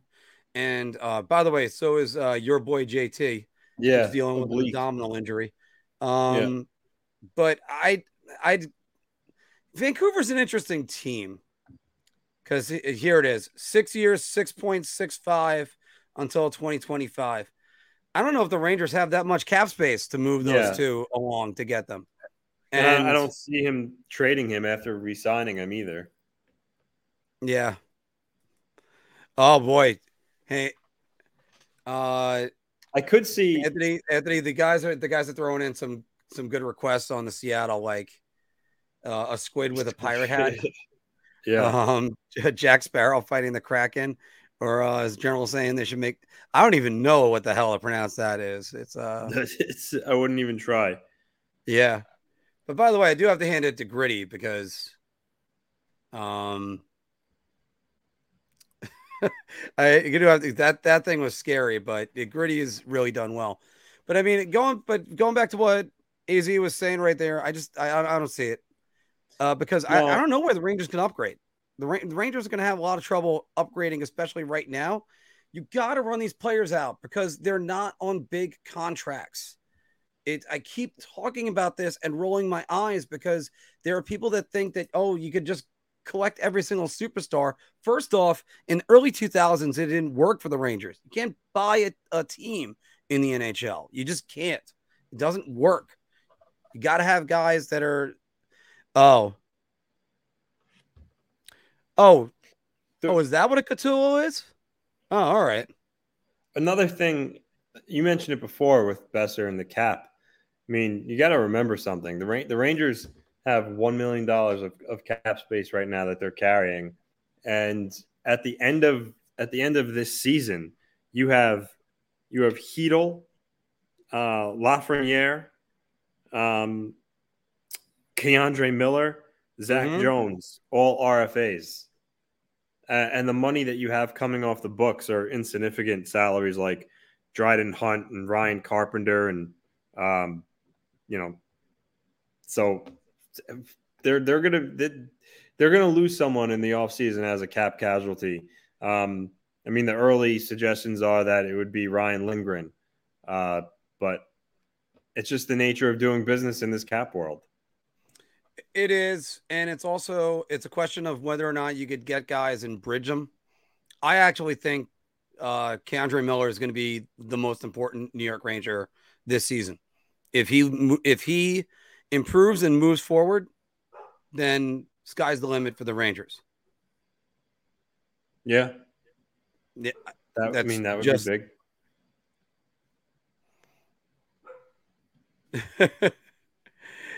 yeah, I I wasn't sure on the uh on the on the monster for a minute. Romanello is asking who is the top deadline target again this year. If it falls apart, could be pa- pasta on the block. I think he could be more desirable than Patrick Kane. Anthony, would you feel this one? Well, Patrick Kane is the more is the top trade line target for sure. Uh, Pastrnak, yeah, you're right. Pastrnak is a pending UFA. Um, if the Bruins are bad and he's still unsigned, you got to believe that the Bruins would at least be smart to um, explore the possibility of trading Pastrnak. Um, but I would say Patrick Kane, uh, I mean, Vladimir Tarasenko, uh, if the Blues are a good team, they might just pull a Blue Jackets and hold on to them and for the playoffs and just let them leave for nothing. Uh, but so maybe maybe Tarasenko is a possibility, but I think by far it's Patrick Kane is the top trade the trade deadline rental. Um, and then of course you get other guys that kind of come out of nowhere with their names as the season goes on. Uh, you know, maybe Pierre Luc Dubois gets moved um, at the deadline as a possibility. Maybe Mark Scheifele, depending on things go in Winnipeg. Uh, even Blake Wheeler, depending on how things go in Winnipeg. So those are those are just some other names that out there that could be moved just thinking off the top of my head. Um, but I think Kane is the prize for sure. Uh, Anthony, hold on. My dog's barking. I'll be right back. Sure. Uh, so. So, general, I would say not very good. Um, I mean, one, he's hurt, and then two, he signed that extension. So I would be really surprised if the Canucks moved Brock Boeser. Um, I just don't see it happening. I mean, I do think if they wanted to, um, you know, kind of clear up their cap situation going forward, I could see Conor Garland as a guy that maybe moved out um, to make room for re-signing Bo Horvat this offseason because that's going to be a priority for them. Uh, but I, I wouldn't expect Boeser to get moved. I'm looking at their cap friendly right now, and I'm trying to find, and probably they all they all they're over on the cap right now is 2.7 million. So that I think Conor Garland might be the guy to move, or Tanner Pearson. Tanner Pearson has got a limited no trade clause. He's got a 17 no trade yeah. list. Uh, so I think that would probably be it look, they re-signed Brock Boeser to keep him. They're not trying to trade him away, so I don't think that's going to be it. Uh, Mark, what are your thoughts on this? Funny the way they, they end up. Mentioned Lindgren, Roman maybe subtly suggesting that maybe K'Andre Miller would be a guy that would go um, for cap purposes. Are you a hard no on that? At the moment, I'm a hard no. I'm a very hard no on moving K'Andre Miller. Yeah, I wouldn't. I wouldn't either. If anything, I would move. I would move Kakko. And I know what he's saying right there. He's saying Miller would get an absolute yeah. Haul. No, and he's right. Uh, I mean, if if he continues on this progression and has a really good year, he would. Yes. Um, but, but I, here's, I here's would, the thing about it. Like, take for instance, there are other people in that had this really good, uh, like opinion of K'Andre Miller. Like there was a video from the handshake line where Jon Cooper is saying how good of a player he is to him. So it's just one of those things of, you know, he takes another jump. The guy that the guy that I still see the Rangers moving, if the opportunity presents itself, as soon as it can, is Jacob Trouba, but he's got to wait one more year on that. That's not happening. I, like I said, I, I would move um, I would move Kakko before I move Miller. I, I, would move Kakko. I made I I've been very vocal about it. I'm not I'm not a, a fan of Kakko. I, I, just I don't see him becoming the player that everyone thought he would be at this point. Mm-hmm. Um, I mean, just look at his production in all the years he's been here so far. It's been very subpar. Um, and that's just fact. That's that's just just looking at the numbers and seeing he has he has not produced. Um, and if the Rangers want to try to save some cap space, I mean, Ryan Lindgren's integral part of the team. Well, well, I mean, he's he's plays with Fox. I I by far would move Kakko before I moved anybody else on that roster if I if I needed to create space. And uh, just to say, one reason to keep Ryan Lindgren over uh, K'Andre Miller is Ranger fans. If you remember, Brian Leetch's longtime defense partner was Jeff Beukeboom after Beukeboom basically couldn't play anymore, Brian Leetch struggled a little bit to find a new defensive partner. It was either Rich Pilon, Tomas Kloucek, uh, and just there there's so many things. So this, Uh, I mean, in theory, this works, but he has a modified no trade clause. I believe it a 15 team list, and he Mm-hmm. makes over three million dollars. So I don't, I, I don't know. The it may not be that easy for the Rangers to trade Goodrow. Uh, I wanted to go back to this one, state of survival. Oh, sorry. Uh, you were clicking on that. Done. Stop clicking. All right. He was asking question for Ranger fans. Do you guys love Sather? I never hear Ranger fans complain or say anything about him. I mean, Lou's been mentioned eight billion times. What do you think? What do the Ranger fans think of Sather? Ranger fans have a lot of complaints to say about Sather.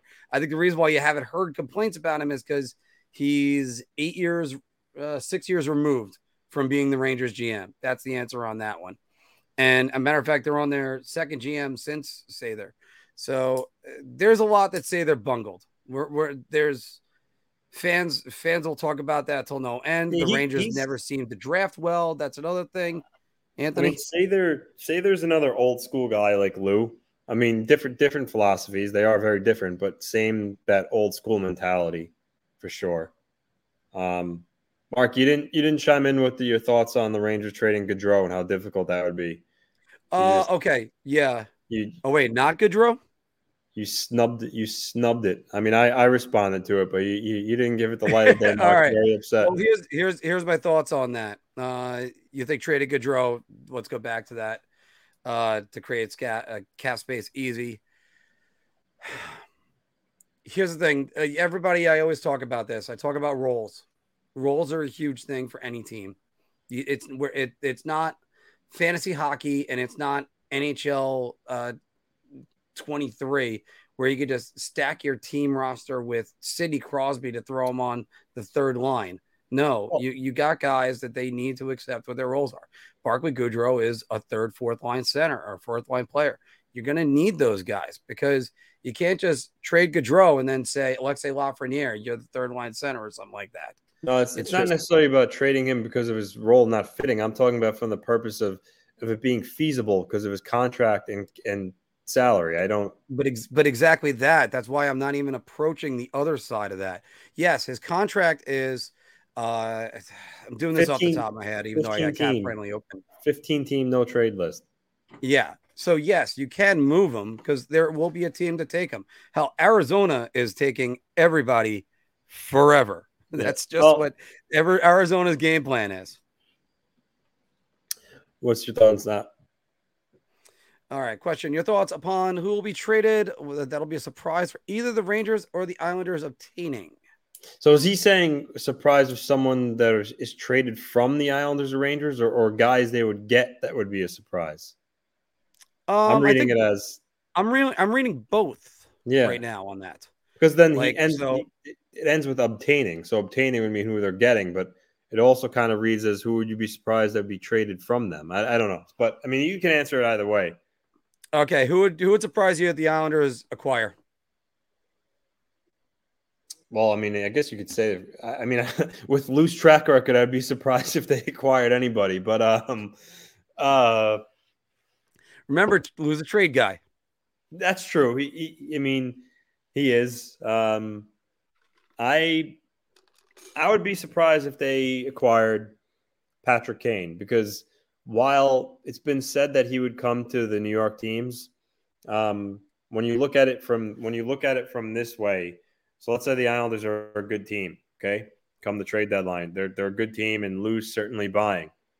Um, the Rangers are a are going to be a good team, and I'm sure you know they'll be involved in Kane somehow. So it comes down to where Patrick Kane is going to decide his future. Mark, he's going to decide mm-hmm. his future. The black if it's if it's a team that he's willing to go to, the like so basically what I'm saying is if it comes down between the Islanders and the Rangers, and both offers in terms of value are the same, and they say to him, okay, well, being that you would go to both teams, and for us the offers are the same, we'll let you choose.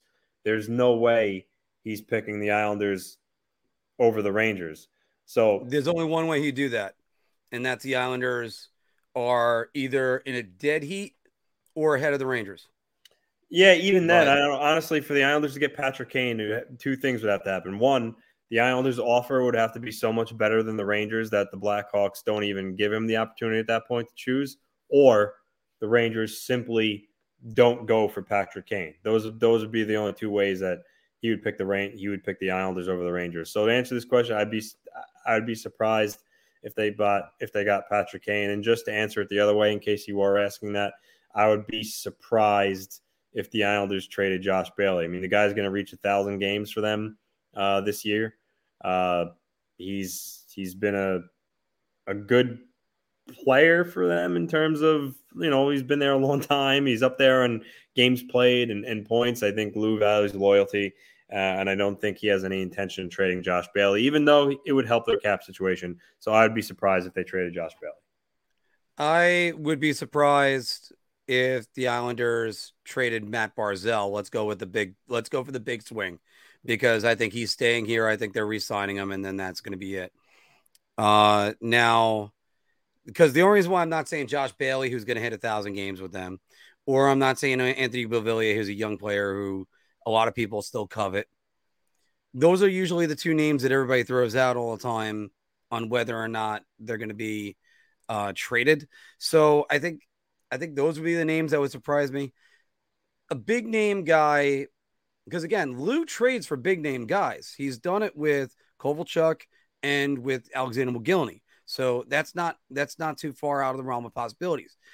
The hard part for me on would be the guys that they would get rid of.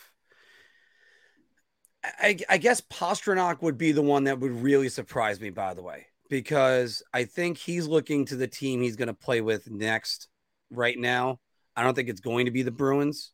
I think they'd love to keep him in Boston, but I think it makes sense for everybody to deal him and get pieces back because the Bruins are going to need it. Because yep. AJ Greer had two goals, not the yes, you're right. The, and he's I don't think he's going to be in the NHL.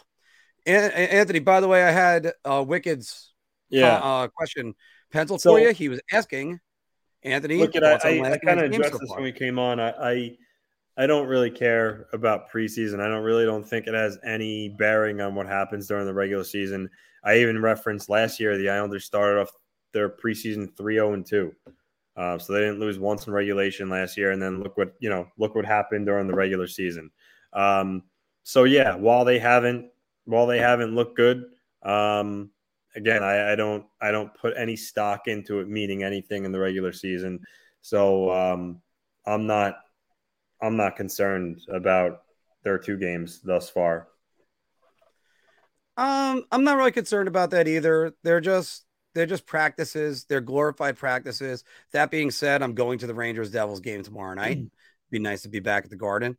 But the the thing about it is, and again, we we were t- we alluded to this earlier. It's sort of like two different speeds out there.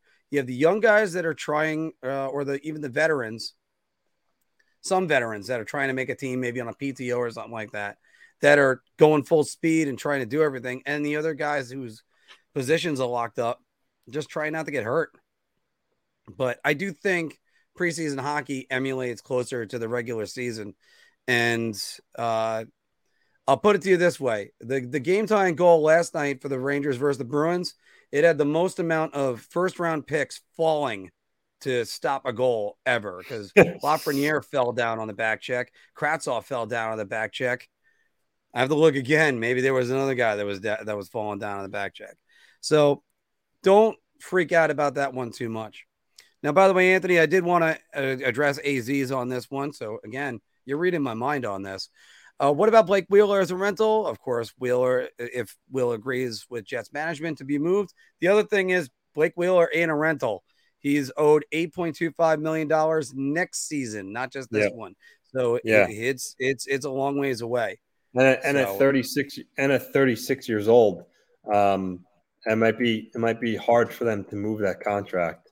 Uh, but yeah, I mean, it, it's certainly possible. If Winnipeg um, isn't a good team, I'm sure Winnipeg would ask other teams if they're interested because they would love to get his cap hit uh, off their you know books going forward. Whereas a guy who turns 30 next March is owed $6.125 million for one more season as well. And of course, that is Mark Scheifele. So it's going to be interesting to see exactly what Winnipeg does from here. What exactly is their blueprint? What are they? What are they? To, to, to quote I mean, Will Ferrell and Wedding Crashers, what is what are they, they doing back there? What are they doing? Cole, Cole Perfetti, um, he's young. I'm sure he's gonna he's gonna make the team. I mean, Dubois made it no secret he really wants to play in Montreal. So if they can move him, and then you build around Kyle Connor, Perfetti, maybe keep, you keep Scheifele around, Hellebuyck and goal. There's still a good foundation there, but well, hey, listen, and Nikolai Ehlers, so they they got good pieces. Um, if they could just you know get rid of some of the you know older guys like Wheeler, get rid of his salary, um, you know trade Dubois maybe for in a hockey trade for a similarity good player, get picks. That you know the Winnipeg could still be on a good path, but I think it all depends on how this season goes for them. Um, General X Dallas struggled. Does Lou's seat get a little warm? Absolutely. Um, I think his seat got a little warm once he fired Trotz because then that was him essentially putting himself in the line of fire there.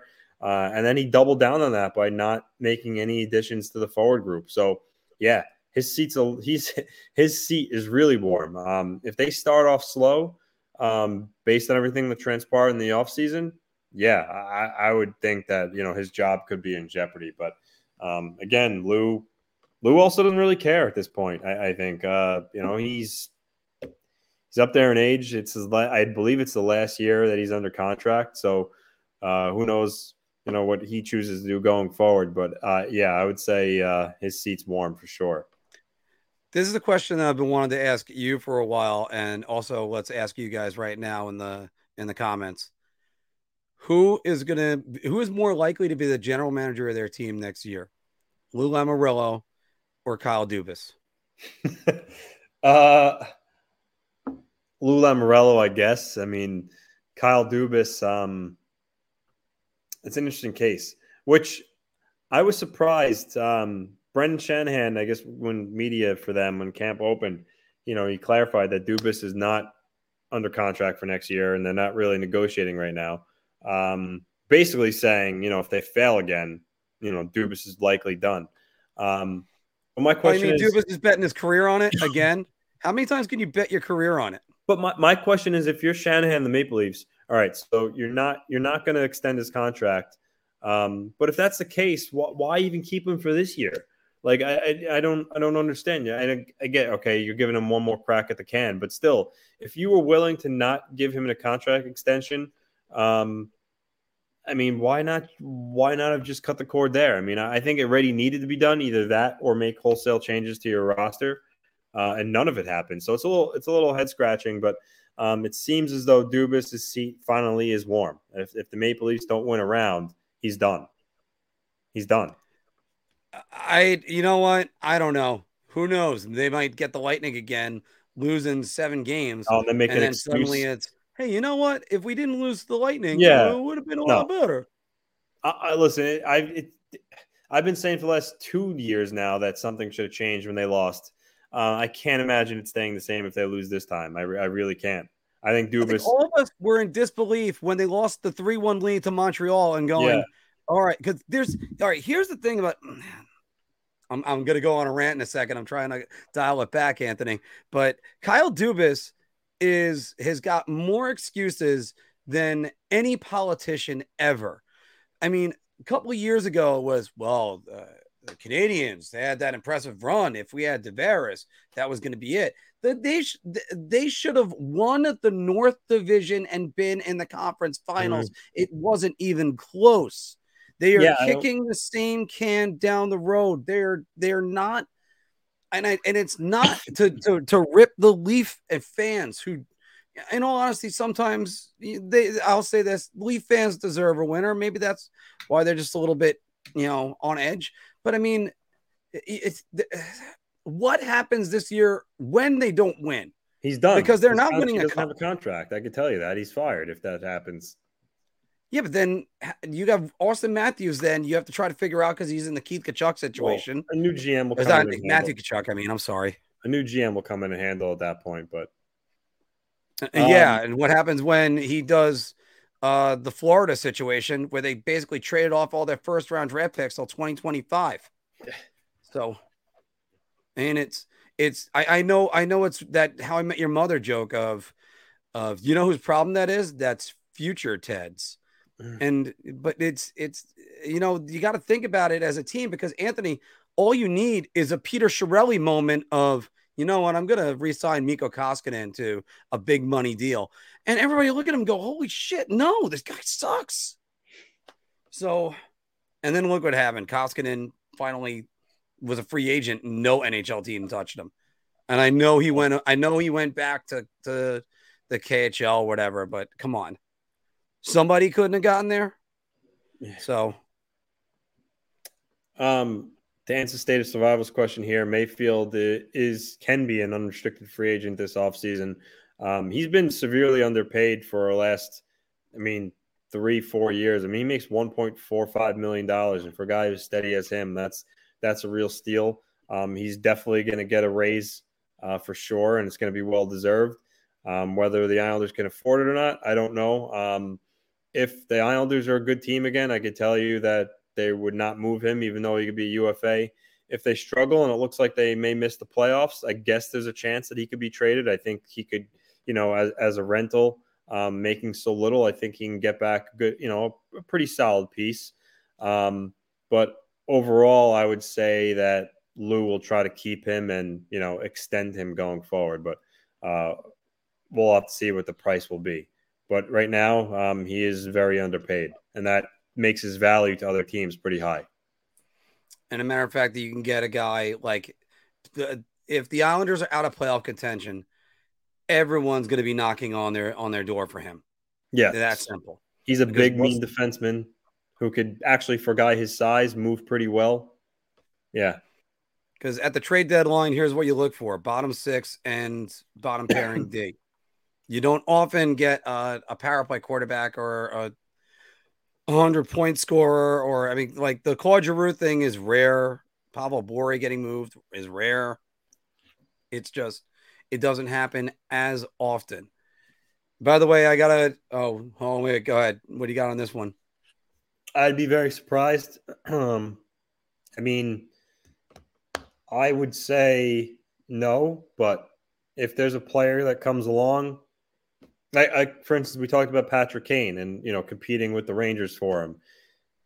If you know it came down to you know Raty having to be in the package, so the Rangers didn't get him, then I guess maybe there's a chance I could see it. But other than that, I would I would say Lou prefers not to trade Raty. I mean, he him and Dufour are their best prospects, so I, I don't really see him wanting to do that. Aatu Raty. Uh, I just uh, eventually we'll figure out what name he's going with. Hey, Anthony, I just got to address these two comments right here. Oh, would the, actually hold on, we got one another one to throw in here. Would the Rangers trade Matthew Robertson? They'd trade anybody. Uh, they just traded Nils Lundkvist, but I think the reason why is that I think they're they're looking at Matthew Robinson as a potential uh, bottom six defenseman on this team right now. And you know what? He didn't he didn't look bad last night. There wasn't anything noticeable. Yeah. Which I mean, sometimes defensemen are they're better not getting noticed.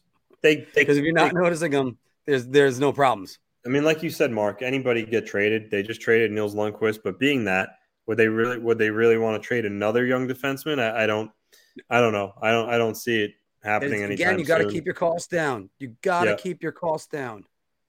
Um, uh, AZ is saying if the Islanders playoff bound, I could see Lou getting a veteran like Blake Wheeler for a run. Yeah, that's good. That's right and Lou's wheel extra year. Exactly. Yes. That's right and Lou's wheelhouse. However, the extra year, eight point two five, he'd be you know thirty seven years old next year. Want uh want no want no part of it. No yeah. part of it. And that's where a lot of teams are probably going to look at that and get a little bit scared off. Well, just first off, the, the first priority of next year is what are you going to do with Matt Barzal? And yeah, and that, the, the Rangers honestly, only have not the Rangers, the Islanders. Sorry, Richard Panik is coming be, off the books. I wouldn't, based on Barzal's comments, uh, I wouldn't be surprised if a deal got done before the regular season started. Mm-hmm. Um, I, it's definitely in the stages of where they've been talking. So uh, I could see it happening some point during this year. And like I said, maybe even before the season starts. Who knows? Lou keeps everything close to his chest. He would never let out any how negotiations are going. So, excuse me, could just come out of nowhere one day. Um, taking over to Lou, I don't know. We've been, this question's come up, uh, you know, over the summer and whatnot. And it's hard to say. I mean, you you can make the direct line to his son, Chris Lamoriello, general manager of Bridgeport.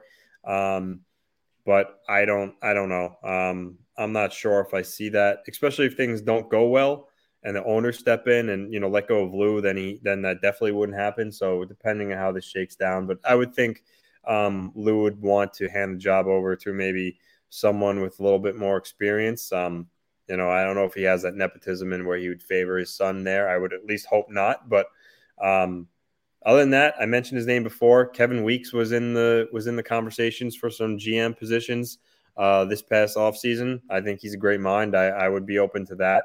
Um, hell, you know, Barry. There are thoughts that Barry Trotz wanted to get into, you know, general to be a general manager. I wouldn't even be opposed to Barry coming back to being being the GM if Lou was let go. But um, but I don't know. There's you know coaches and executives get recycled. I'm sure there's many other names out there of ex GMs that could be candidates and assistant general managers that are in roles elsewhere right now. So it really is hard to say. But just off the top of my head, I, I would say Kevin Weeks would be maybe a possibility. And look, let me first before we go on from Lou and address two comments that are right here, going back to the Barclay Goodrow conversation.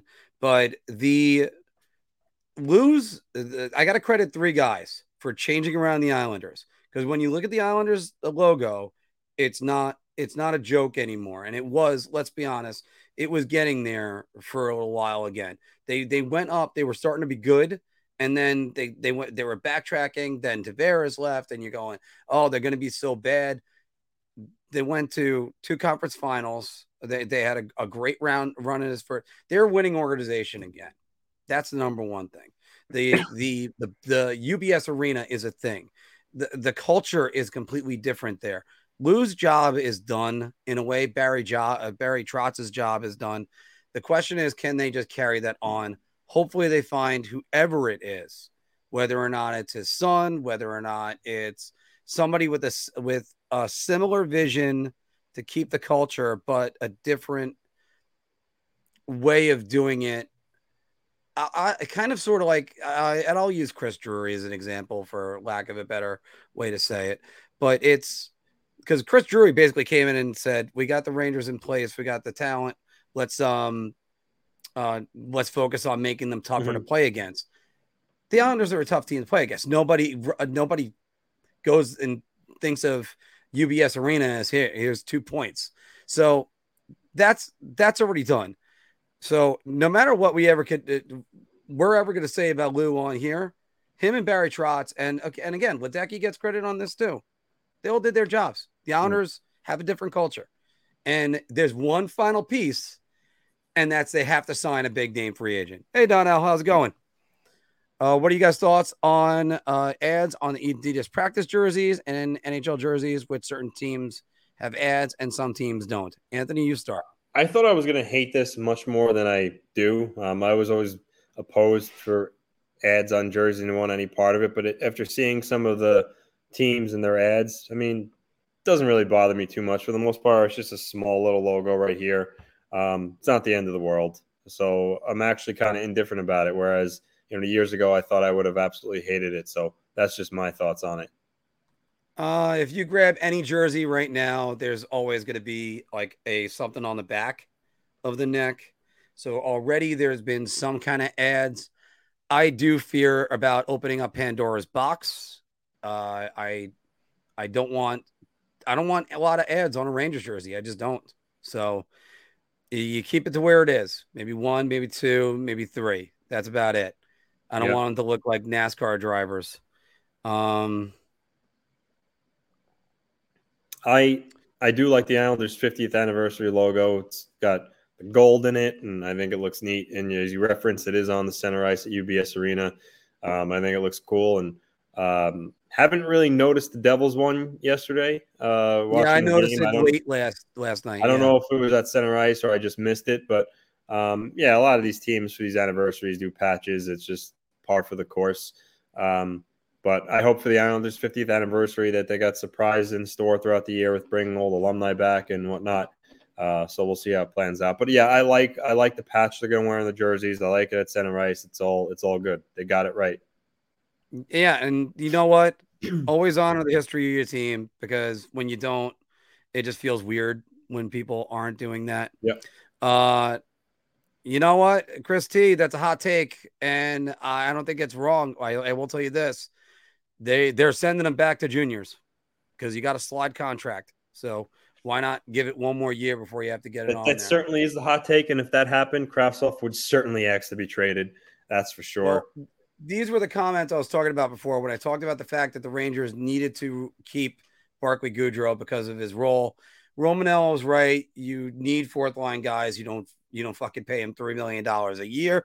Although tell that to the Islanders who have the I mean Cizikas is making over was making over three. Uh, Martin was making a good amount of money, and Clutterbuck was making that too because they and everybody called them the best fourth line in hockey. They could sign a replacement center for cheaper price. That is right too. I mean, after all, think about uh geez, what was it? It was uh 2015 when they let Brian Boyle go, but that ended up being a mistake, Anthony. So that's another reason why you got to look at that. By the way, Anthony, just to address one thing, I would not mind if people wanted to sponsor Big Apple hockey shirts. I will definitely throw your ad on anywhere. so, but yeah, David, David, you're a little bit more like a pur- uh, purist with me. Um, well, here's a question, and Core's right about this, and we've been trying to figure this one out as well. Is that ad on the retail jersey as well? yeah, that. Um, I saw something some are with the yes, Wild. some are not. I saw something with the Wild that pissed people off that they were on. They were on there. Um, I mean, have you well, look? Go, can you go? Can you go on like Fanatics or NHL Shop and go to a team that has an ad and see if when you go to buy the jersey if it's on there or not? Yeah, I'll do that. I'll look at that. I'll, I'll look at that right now. Um. All right, so we're gonna finish. Do you know a team that's got it? The Wild, the Maple Leafs. All right, so we'll go with the Uh, Wild. I can't believe the Maple Leafs needed one. Milk. That's that's the the the the uh the Maple Leaf says milk on their jerseys. All right, so far on all the Fanatic ones, I'm not seeing anything on the Wild. Yeah, I'm looking now too. Uh, Authentic jersey. I don't I don't see it on the jersey. Nope. And I'm not seeing anything on the front of a Maple Leafs jersey. Yeah. Although they have this one, they have this. There's this black Maple Leafs jersey that's got a Leafs. It's all in gold, and it's got a a black leaf with a gold leaf on the inside, and it looks yeah, like you didn't see that. They wore that. They wore that last year, man. You know, it was the I Justin never saw Bieber- that. I, I It was the Justin Bieber jersey. It was in. It was reversible. The other side. It was designed by Bieber. You didn't. oh dear God, I don't know. You know what? I'm looking at it more. I, I don't know if I like it or not. you But li- you live under say a this. rock, Mark. yeah, I, I think I was living under a rock at the moment. tells you I'm working way too much, but uh, yeah, cutting back on those, cutting back on those hours right now. I'll tell you that. Speaking speaking of which, I think the the uh, league's new reverse retro jersey programs being uh, unveiled on October fifteenth. I heard that was the date. Um, we already saw some of the jerseys leak, like the Oilers jerseys. The Oilers reverse retro jersey leaked, um, and then I think I think that's one of the only ones that did leak. The Oilers one. Um, and Yeah. there's a couple of the others that are rumored, like the Islanders. Apparently, it's going to be the Fisherman. Uh, the Bruins are going to have like the what they called the Pooh Bear jersey version. yeah, Um, yeah. yeah. Uh, trying to think what else. The The Capitals are Canucks to. jersey got leaked, Yeah, uh, he's right. Yeah, I did see that one. That was the first one. Yeah. and so is Donnell Um, right there. He's saying that. And I think the Capitals are going to have the Screaming Eagle jersey um, in the blue because they had they had it as the the Screaming Eagle came back as the reverse retro the first time around, but it was in the their current color scheme. I think this year around it's going to be like the old blue and the old blue and black jerseys. You know which one I'm talking about when Ovechkin first came in the league. Yeah, Yeah, yeah. Um, I mean those. I, I, that- used to like those too. Like they were they weren't that bad, but Yeah. then every single uh, DC team went red. So I wouldn't I wouldn't have been surprised making it. Uh, they do have a red version of that jersey, I think. Yeah, it was the reverse retro last when the first year they came out with it. Yeah, uh, that's um, a good one. Sharks, the reverse retro is going to be a Seals jersey, from what I hear. Yes, they're doing the California Seals. Yeah, that'll be cool. Um, um Anthony Davis question changes. right here, by the way, can do hockey players uh, command money on sticks like NBA players or command money on uh, sneakers or MLB players on bats? Actually, the, I think they get paid out from the stick manufacturers, don't they? Yeah, I think individually. I think so. Yeah. Yeah. Yeah, like um, everybody's got their different thing. I I'm trying to remember if Crosby was CCM. I'm trying to remember who the Bauer guys are. Are you a Bauer guy? Are you what type of stick are you? Uh Warrior. Warrior, Warriors. okay. This is another yeah. one, Mark. The Hurricanes, they have their their retro jersey or this year is going to be the their original their original jersey they had when they moved to Carolina. Um, that one came out. I don't know if you saw it. Uh, I, I jersey news.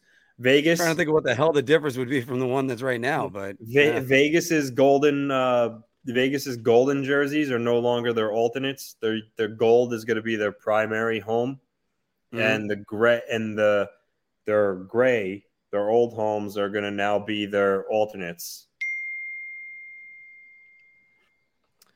Well, you know, maybe I don't get wrapped up on the jersey conversation as much because for me and the New York Rangers, I just want the diagonal letters in the blue shirt. That's it.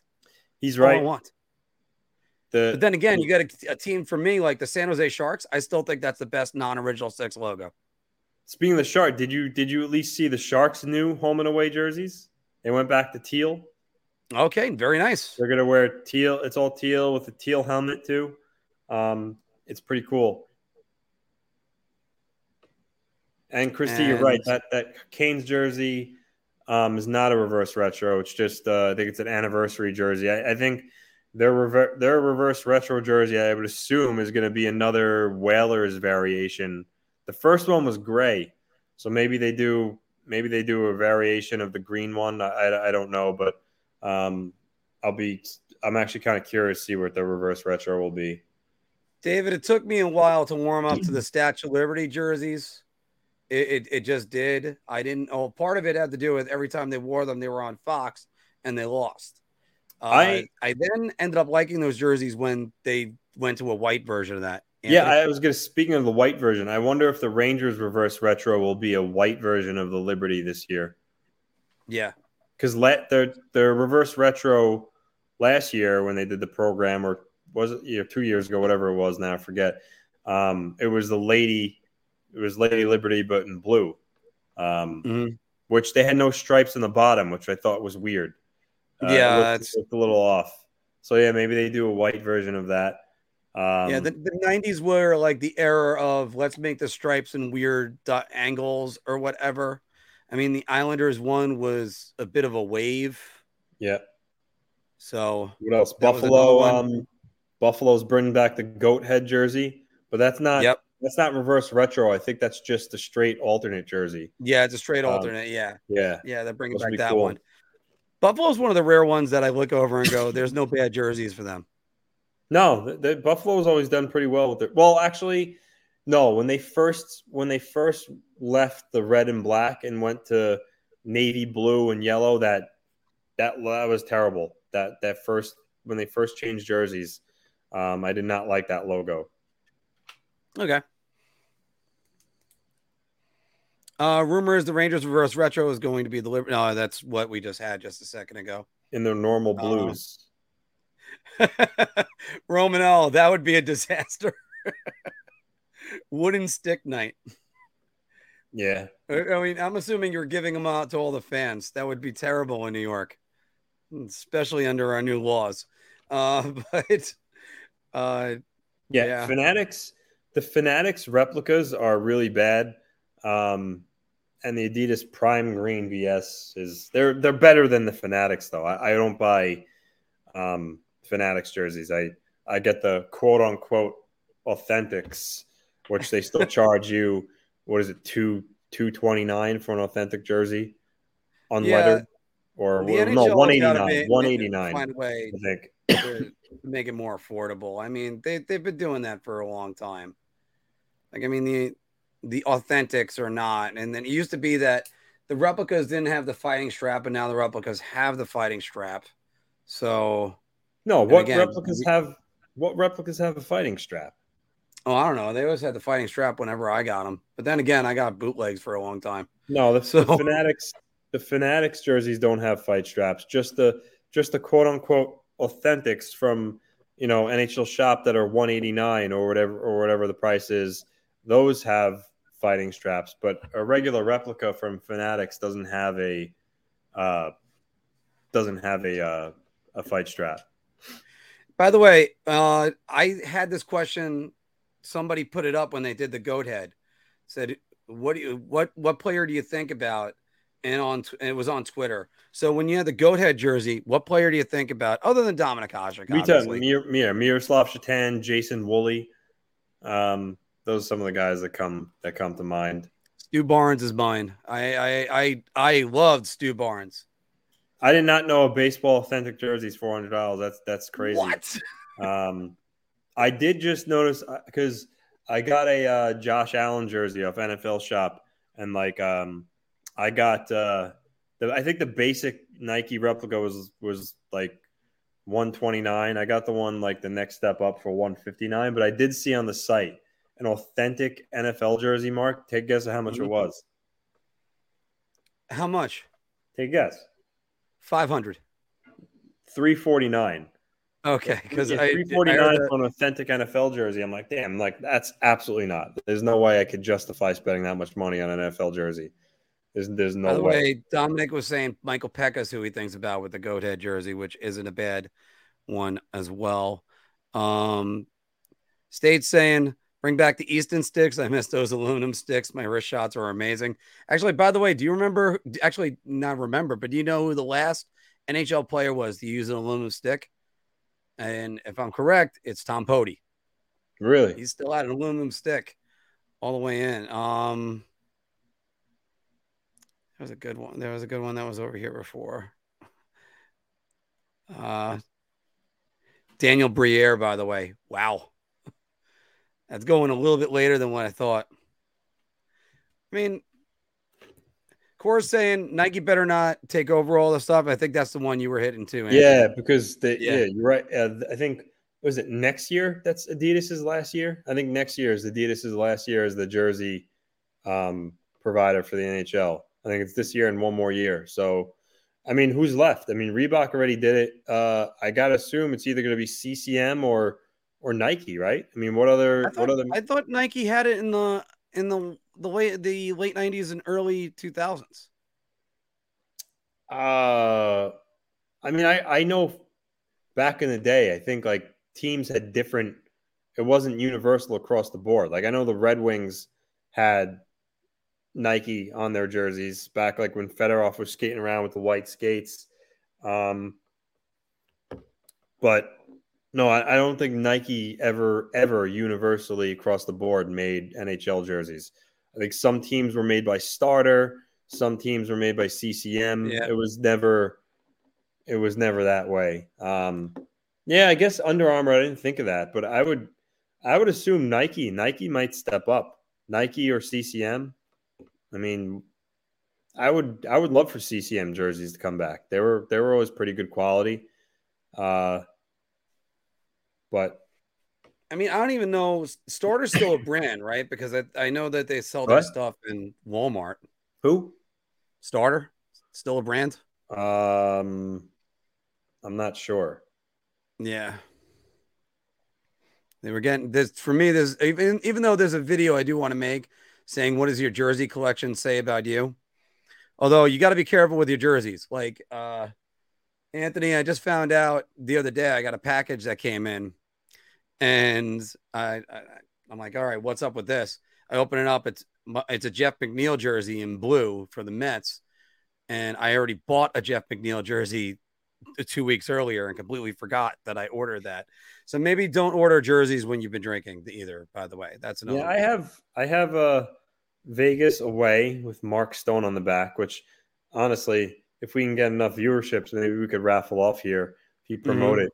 If you promote it on there, I get some. I could do that, but I have a Avalanche home. I have a Penguins away. I have a Blues, um, Blues retro. Uh, then I have some Islander jerseys. So uh, I actually have intended in getting on Makar on the back of the Avalanche one and then selling it. But I have a decent well, I mean, amount. Might as well because he's the greatest player ever to lace up skates. Can't think yeah. of any better players than than Cale Makar right now. Period. Anywhere, ever. No. Anybody else? Anybody else having that trouble? As we as we outlined earlier in the show.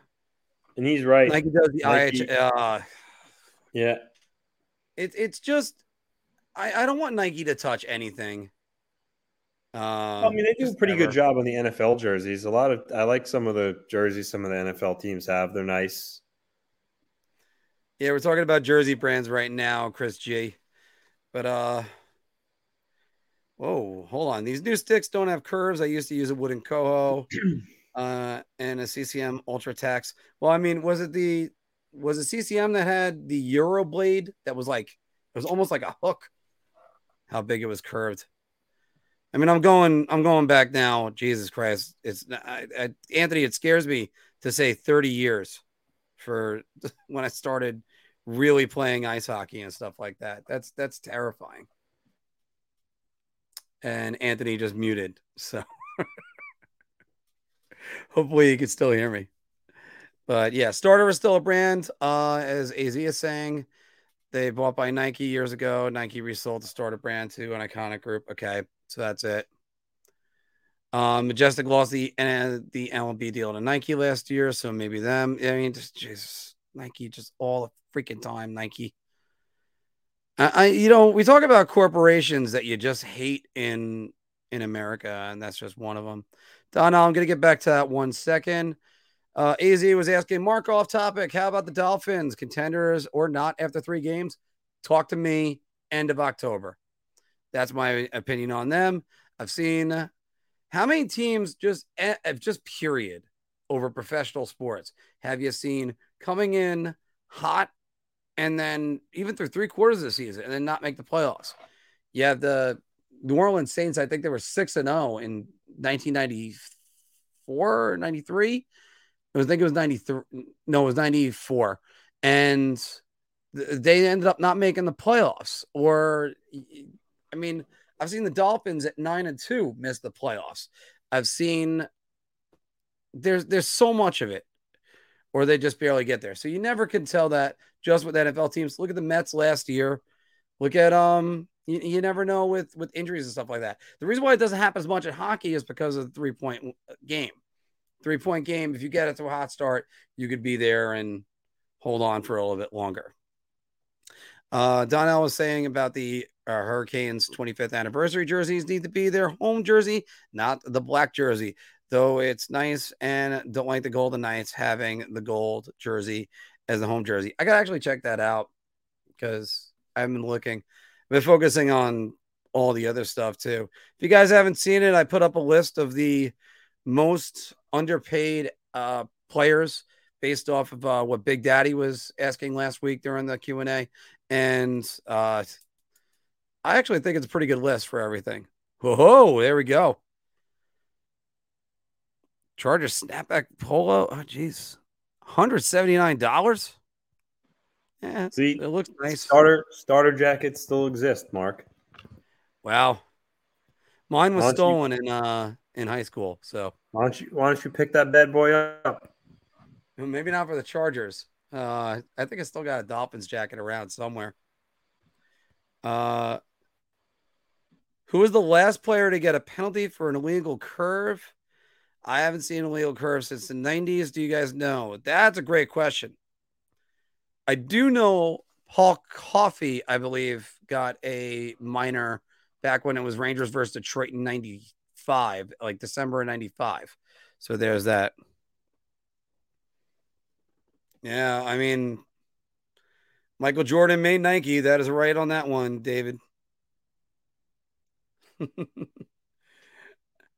This, by the way, that's actually good. Anthony and I both have uh, a couple share screens up, so now I know I could do that in the Streamyard. Um, yeah, Vikings eight. eight zero. They missed the playoffs, or the the Josh McDaniel um uh, what was it? Josh McDaniel Brown uh Broncos six zero. Think they were. I didn't even know Adidas was an option back then. Oh, yeah. Don't remind me on that one. On the last game of the season, Dolphins lost to the Cardinals with Josh McCown as quarterback. Oh, so or 93, they played. Uh, David's David's reminding me on that one. Dolphins played a terrible Pats team that had one good starter against the Ravens and barely beat a depleted Buffalo Bills team. Don't get ahead of yourself. The Dolphins should have scored 40 on the Bills. Uh, I don't know about that, but again, I'm I'm agreeing with you. Don't get too far ahead of that. By the way, everybody, this is just year, absolutely nice unbelievable. Ones his 23rd of the year. Stick Watching the these highlights of, of Connor Bedard, that is just Uh, as Anthony's fixing that. You might have to take the sound off, Anthony. Just make sure you do that. The Deacon scores. Oh my! Does it get any better than that? Connor Bedard puts on a show. He finds the back of the cage, building buzzing on the road. Regina back in this thing, trail it two to one. And all I'm oh, doing oh is crossing my fingers that that guy does not end up on the Philadelphia Flyers. An ankle breaker on Sutter comes in and he shoots the puck with his stick through the legs and it goes in. Not sure how many spectacular goals Bedard has uh, had. Core, I spent, year, uh, I spent money nice on authentic. If it was the same thing the players would wear, don't lie to me that it, that Adidas is. Uh, DSA, and I grew up in Central Ice Cliff. Uh, Ice Cliff. Somebody stole my uh, personal USA jersey when I played on the junior team. Oh, nice. If anyone finds a 16 Ely uh, USA jersey, snatch it up for me. All right. So I didn't know that about you, D. All right. Mark. Oh, yes. What, what were your thoughts on that Connor Bedard goal that he scored the other night? The amount, first off, the toe drag around the defenseman. Uh, just that that that's amazing. And he did it all at top speed and almost with ease. He was almost toying with them. And then the behind the the between the legs flip over the goaltender. He's, I've seen Pavel Datsyuk do that as as a shootout move. Not not between his legs though. He's he's he's insane. And my, my question I want to pose to you as, as a Ranger fan, would you rather would you rather be good and make the playoffs this year, or would you rather be bad enough and tank to get Connor Bedard? Uh they still have the first round pick. So uh, the short answer is I'd rather I'd rather them go for the cup.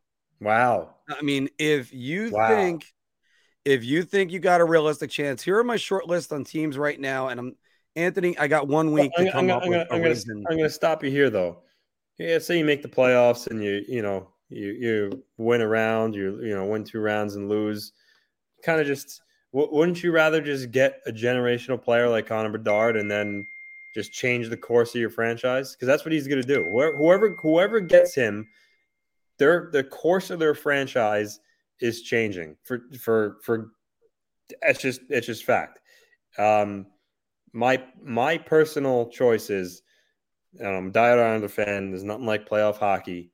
I would sacrifice. I mean, obviously, this is all hypothetical because nothing guaranteed. But if it was guaranteed, I would rather suck and miss the playoffs and get Connor Bedard than I would make playoffs. I don't maybe maybe I'm in the minority there, but I would rather I would I want Connor Bedard in my team that bad that I'd rather be a laughing stock and go through a miserable year than make the playoffs. Um, uh, let me quote Seinfeld for a minute, and that Kramer made this promise to this boy in the hospital that Paul O'Neill was going to hit two home runs, and he and he walks into the the locker room and Paul O'Neill just says to him, Two home runs? Are you crazy? You know how hard it is to hit one? So again, if if you're telling me that uh, the position because here's the short list of teams I think right now that can win a Stanley Cup. the Colorado Avalanche, obviously, because they just won one. The Tampa Bay Lightning, because they won the previous two. Uh, maybe Carolina Rangers, St. Louis Blues, and uh, uh, I think the Calgary Flames as well. So there's, I think, I, I think there's six teams right off the top of my head. You're See, on I- those six teams that I think that could win, and I'm I'm going for one cup. It doesn't matter if they don't get the generational player. Sometimes, and trust me. By the way, Anthony, for the track record the Rangers have, they could draft Connor Bedard, Connor McDavid, and Sidney Crosby all in their prime. They fuck them up because they don't know what they're doing with prospects. Yeah, I don't know. I I, I disagree. I don't think the you name the Blues. Um, the Blues aren't winning cu- another cup with Binnington. I mean, he doesn't have Ville Husso there anymore to save his ass when he was playing like crap. Um, Binnington was garbage for most of the year, and you know, thankfully for the Blues, he played respectably in the playoffs. Um, I don't think uh, I don't think the Wait, Blues. way, who can- is the backup now? I got to look that up. Thanks. Thomas Greiss. Oh yeah, that's right. I don't. I don't think the Blues can. I think. I think the teams that could realistically win the cup are the Avalanche, the Lightning, the Hurricanes, uh, the Flames, and that's it right now. So in that case, with the Rangers, you think it wasn't indicative of progress. You just think they had a good run. That was it. No, don't get me wrong. The Rangers are a really good team. Um, I just I don't uh, I don't know if I put them in the cup conversation yet, just because I still think their their D, especially the bottom pairing, is going to be young and in, inexperienced, uh, and I don't really think that's a recipe to winning to winning a cup. Um, and you know, they're Kakko and Lafreniere. I mean, if Kakko and Lafreniere break out, then that would really help them. But right now, they Mhm. could also use some more scoring throughout the lineup. But um, don't get me wrong, they're still a very good team. I just only have those what five teams I named as as the teams I think that can win the Stanley Cup right now. Now, by the way, Romanell asked a very important question right now because Connor Bedard is good, but is he as good as Cale Makar? no one. Yeah, um. Yeah, and Wicked agreed, but the only problem is Wicked, uh, the man in between the pipes that wears number thirty, uh, is way too good to, you know, have that happen. And obviously, also, you know, Pelech and Pulock and Dobson and Barzal and Nelson, they're they're they're too good in that regard to bottom out. Uh, You need to you would need to suffer a catastrophic injury for for that to realistically happen. So, um, that's that, you know that's that's fantasy land. Um, and on the flip side of it, Mark, I think the ol- I think the teams that truly have the ability to get Bedard right now are the Coyotes, the Canadiens, the Blackhawks, um, and Flyers. the Flyers, and maybe Buffalo. I mean, trust me, John Tortorella is not going to let them go quietly. But the Flyers, they they're just they're not set up to win. Then they're not really they're not going to be there. And I'm not trying to slam on the Flyers or the fans right now. And trust me, I, I'll talk plenty of smack with Philadelphia, but you know it's not right now. The time it's, Could- it's could the Flyers are in there. They just Could you realize it. imagine if the Flyers did get Connor Bedard? Oh no, I don't. I'll put it this way: I don't want to think about him wearing a Flyers jersey. You know how you know how ugly that would be. Oh, it'd be ugly for a lot, a, a, a lot of, because I mean, last time the Flyers had a number one draft pick, he was pretty good for a long time. They had the trade to get him, but still, it was uh, it was it's true. By the way, uh, Wicked's also asking this. Supposedly, this draft is going to be like 2003 and 2015. Ask, are you buying into the hype? Um, not yet. I think I need to also learn more about the draft. I mean, obviously, I know it's top, you know, top heavy with Bedard and Michkov. Um, and there's a couple other good guys there at the top, but uh, I'll have to I'll have to read up more before I can make answer that right now. But 2015 was was unbelievable. Oh, look at this, Christy. This is a team that have Bedard will be a shark. Yeah, they're another one that's in there. Well, let's uh, just make sure the Sharks still have. They they should. There should be no way that they don't have their first overall, or their first round pick. I mean, and yes, they got their first round pick. So, and a third rounder from Carolina right now. So See, Roman. I'm the opposite. Let let him go to Montreal. I mean, they're they're in the East with the Rangers and the Islanders, but they're not in the same division. I, I mean, Bedard. Don't Canadian fans are are a little insufferable, not as insufferable as, as Maple Leaf fans. So I'm sure if they got Bedard, um, it would get tiring hearing them. But uh, I wouldn't mind if he went to Montreal. Philly, though, Bedard going to Philly, it would be ugly. It would be ugly. I gotta just check that one because I did not hear that. But Not hear what? that Connor Bedard is going to ASU, huh? Oh, Mark. No, because Oh, it's, it's oh, not true. That's the reason why. It's- See, this is the reason why. you- Over your Yeah. head, Mark. AS, ASU, the Coyotes are playing at a college arena. You're saying Bedard is going to the Coyotes. You know what? All right. Thanks. Thanks. Ah. Thanks, Corey. You got me on that one. Oh boy. Oh boy. I fell right for it because I'm sitting there going, wait, suddenly he committed to a college? Because I mean ASU is getting pretty big. But by the way, you don't have to worry about that core because if there's one thing Arizona knows, they ain't winning the lottery. You want you want to see yourself out after that one, Mark? Yeah, yeah, all right. I'll, I'll just all right. I'm just gonna just, you know, stop stop the case. uh, Oh boy. It's what happens when you sometimes just get too literal. but uh but no, I mean Bedard is gonna be he's gonna dominate a lot of headlines this year, a la the same way that um uh the way that McDavid really dominated a lot of headlines. And then you had Jack Eichel that came along and basically said, Hey guys, what about me? Uh the thing about Bedard is he just he only turned he only turned 17 in July. So this kid's fresh off of being 16 and he's this good already. I mean, it's it's unbelievable. Uh this guy uh, he's and the the way that he's doing everything, but again, you're not gonna do stuff like that when you get to the professional ranks. Because two things. What uh, because by the way, Trevor Zegras is never going to do the the Michigan pass ever again. Because A, everybody knows it's available to him. No, he'll do it And again. B- Are you kidding me? He's gonna do it again. It's not gonna stop him. He has Oh. that personality. He's gonna do it. Believe me. Players players don't like to be shown up. No, but look how many times he's attempted Michigan. He's still he's he's done it multiple times, so it's not going to stop him. I'm telling you. Oh, by the way, Anthony, did you see the video? Speaking about Trevor Zegras' personality, did you see the video of uh, what if hockey players had NFL uh, starting uh, greetings? Like, Yeah, where you say you know Josh Allen, Wyoming. Yeah, yeah. yeah, and in this case, it would be Jack Eichel, Boston University, and Yeah. then it goes over to Trevor Zegras, and Trevor Zegras says, "Trevor Zegras, Hogwarts School of Wizardry." Like, you know what? You're right about that. He he just he- that guy has way too much fun with life, which is a good thing.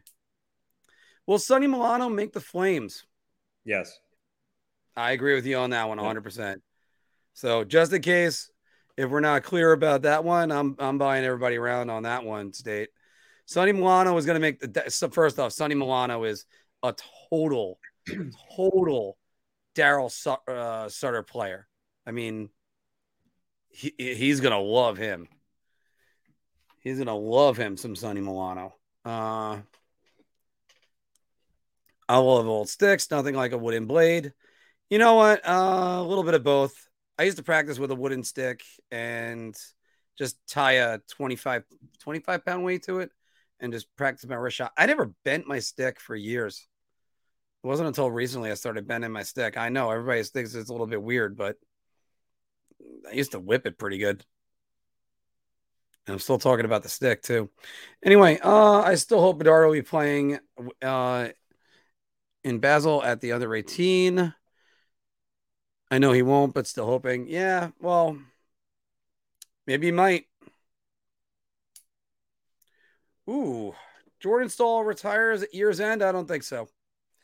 Reason why I'll say that is because he's, I think he's only, oh, Eric Staal is going to retire. We know that. Uh, I would say that because I mean, he's, he's 37, 38. He's on a PTO right now. Jordan Staal's 34. I don't know. I think Jordan Staal's got many more good years. Still wants to bring a Stanley Cup home. By the way, I haven't checked on it in a while. Let's see how we're doing. 21 likes so far, guys. We need to get that up a little bit more. As I have a lot more energy than I oh I have more energy. I wouldn't say a lot more energy than I did last week. So D, I'm gonna say no, Jordan Staal isn't there.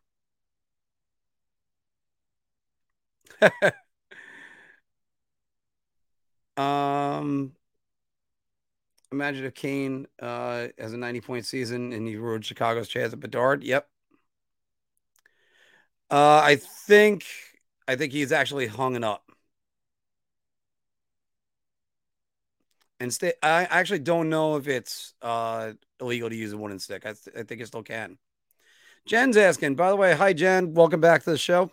Uh, I'd like to see Bedard to Arizona. Would be nice to see hockey work there. Yeah, I mean, I well, first, probably I still think I'm a future Arizona resident. I have my family's there as it is anyway. It's where they all moved. Uh, I'm I'm still trying to figure out where I'm moving when I move out of New York. I love New York, but it's it's uh I don't know. That's just the way I'll say that. Moving back to this. Uh, I think NHL wants it to work in Arizona. There's plenty of uh, there's plenty of passionate Arizona fans.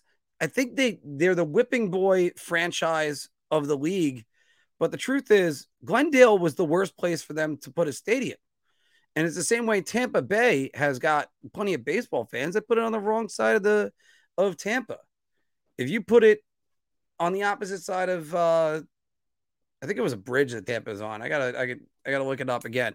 But if you don't put it in the Thunderdome, back when that was the hockey team that used to play there, then yeah, it, it could actually work.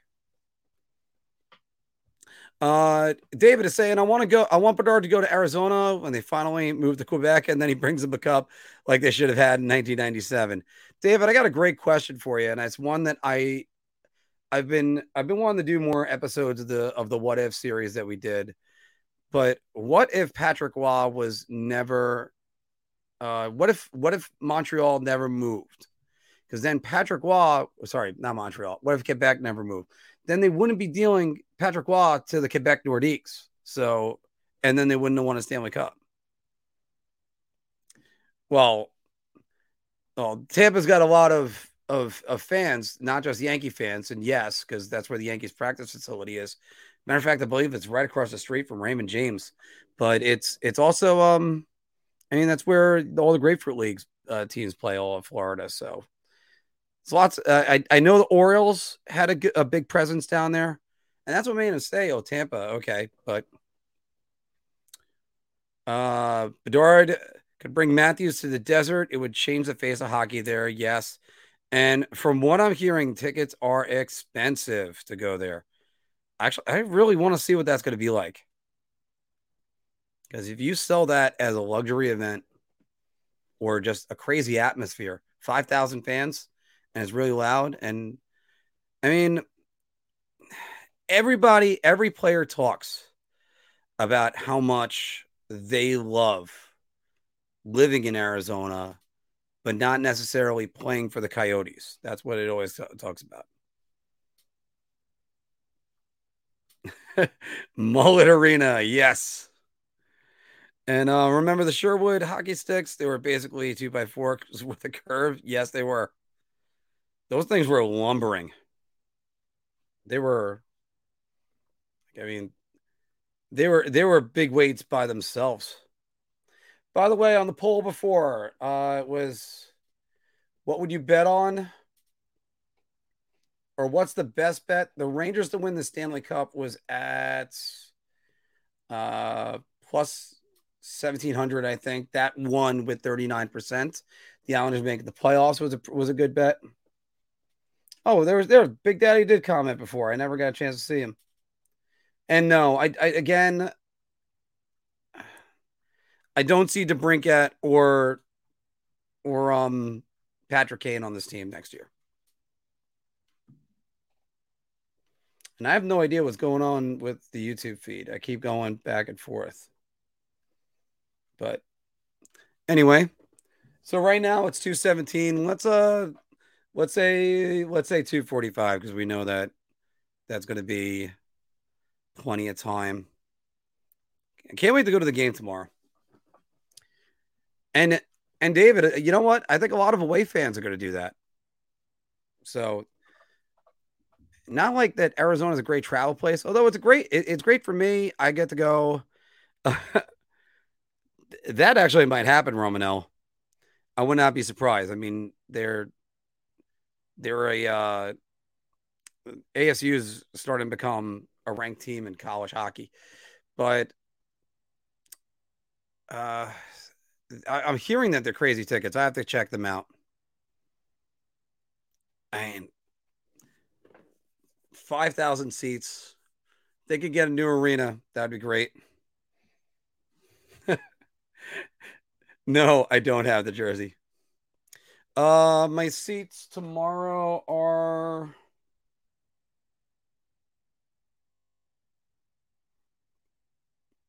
This is riveting, riveting uh internet and and radio.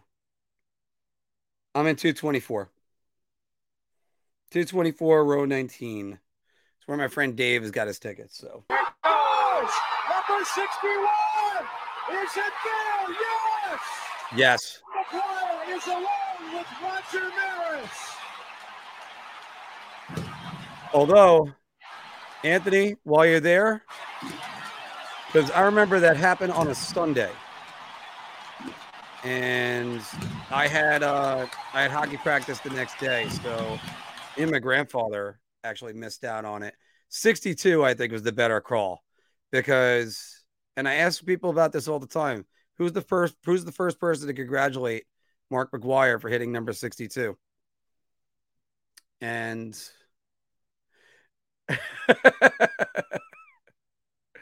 oh, that's why. That's why it was. I took you took the starter jacket.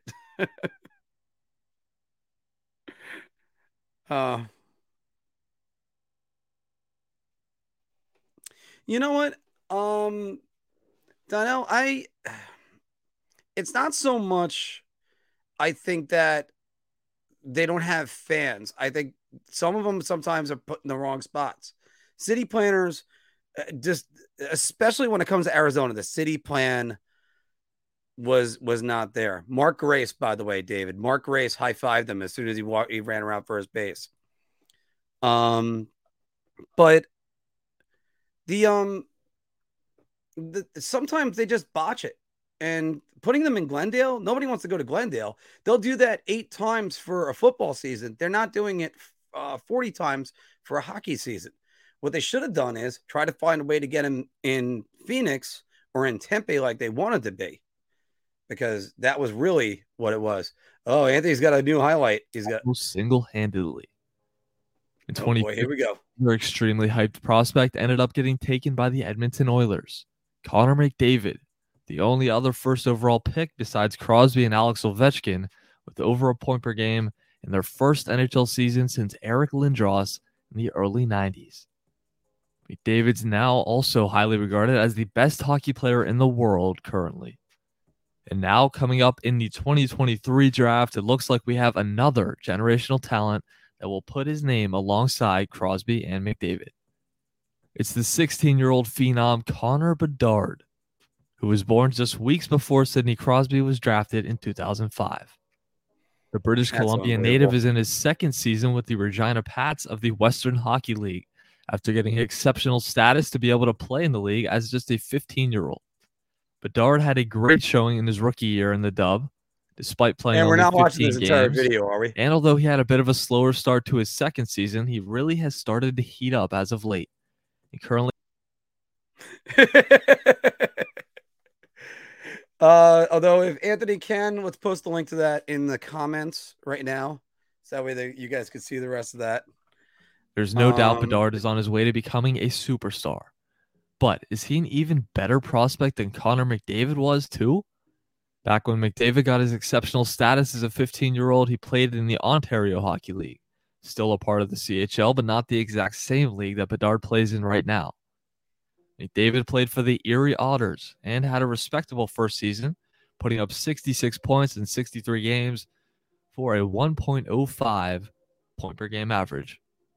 Last year, when Bedard played his 15 year old season for Regina, he lit it up even more with 28 points in his 15 games for a 1.8.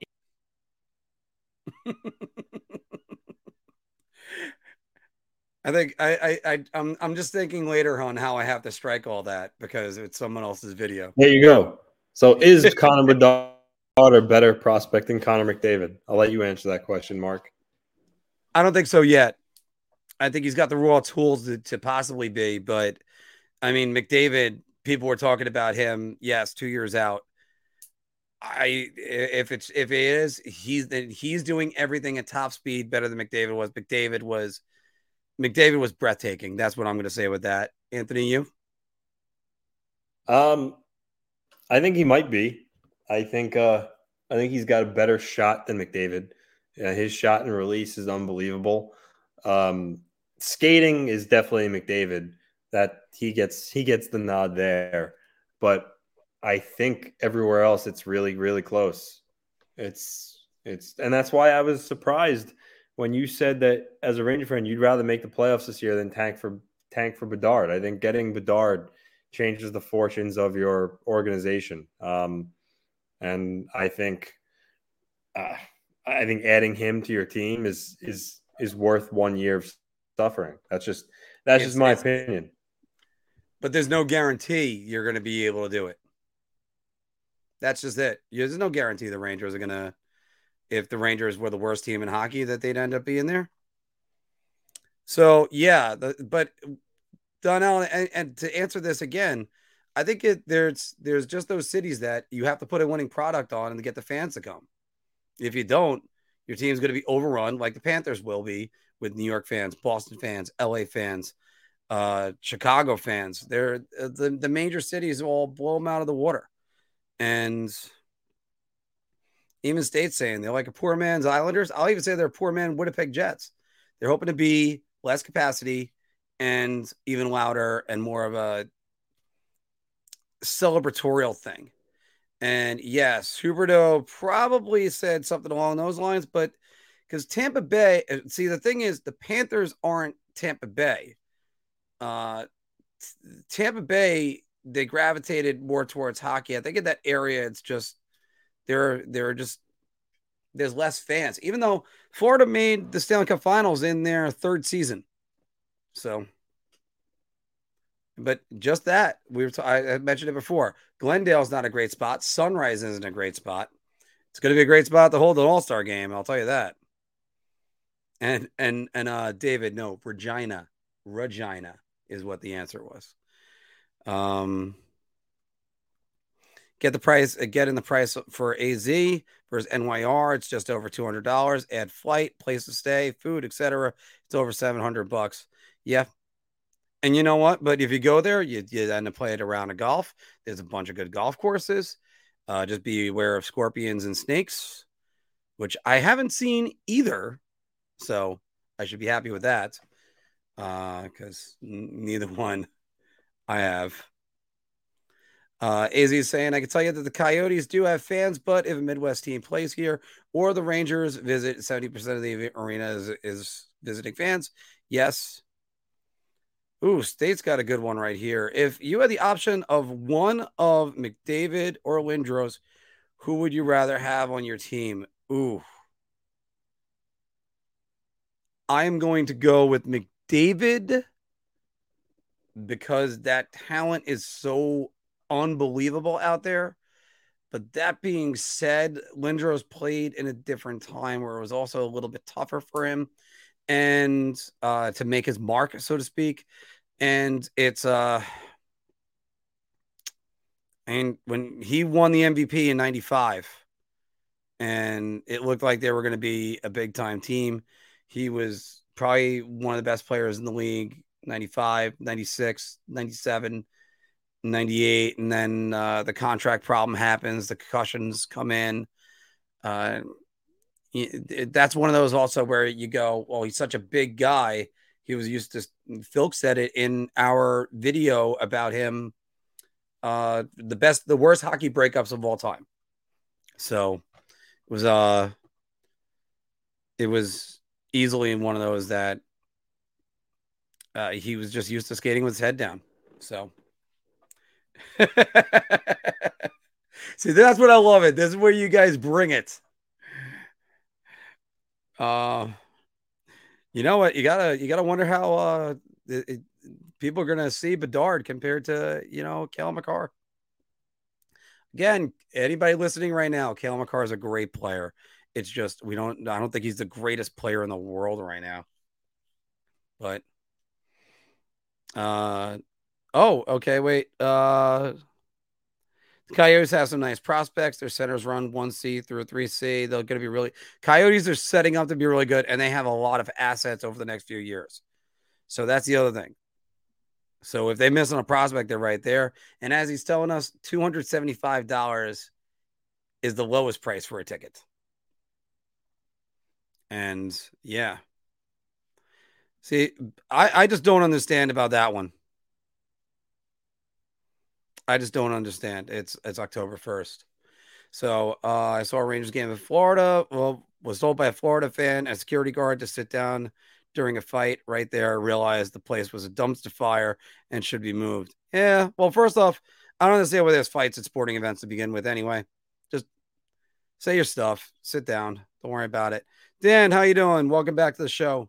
I would tank a year for Bedard.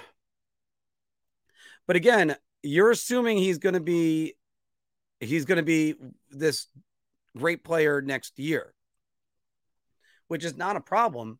It's he he then has to do it.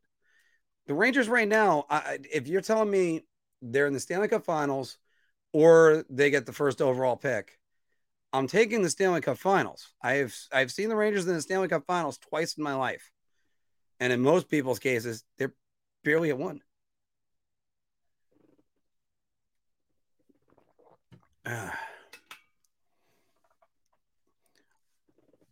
Uh, and as we're talking about before, Coyotes need to have an arena in Tempe. Really happening town, but they keep building apartments after apartments. Would rather have an arena around there for the Yotes, yes. And uh, I would like to see those apartment prices come down a little bit. And that was one thing. I mean, I was, when I was looking at uh, new apartments, I was thinking, wow, or even housing. It's like, wow, it's going to be, it's cheap over there. But Arizona's expanding. They're rapidly expanding, and that's what they need to do.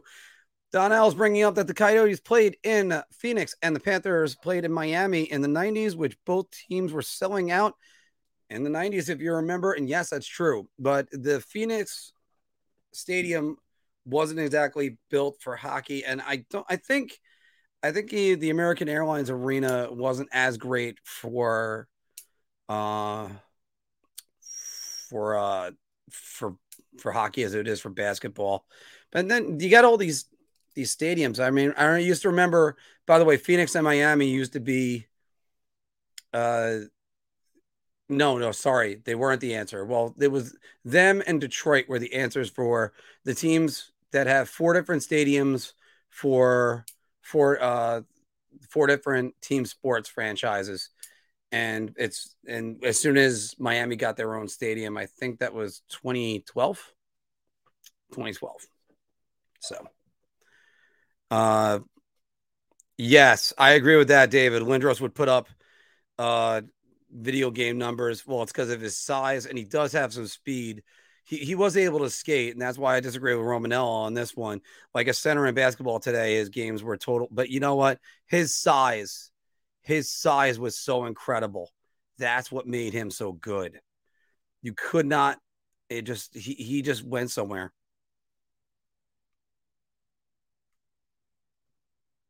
See, this is what happens when you read way too fast.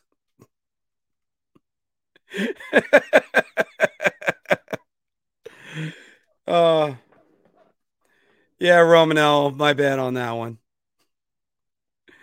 Hey, look, it, with with with me, especially when I'm alone, there's more of a chance of a Justin moment happening. Uh, hey, Johnny Red, how we doing? Hey, sorry I missed uh all this, but busy riding out the hurricane here in Florida. Well, hopefully stay safe down there. And a matter of fact, I got to call my brother, see how everybody's doing. I think he might have flown up to Atlanta to go see the the, the Mets. No, not yet. He's he's seeing him. I think after the hurricane goes away.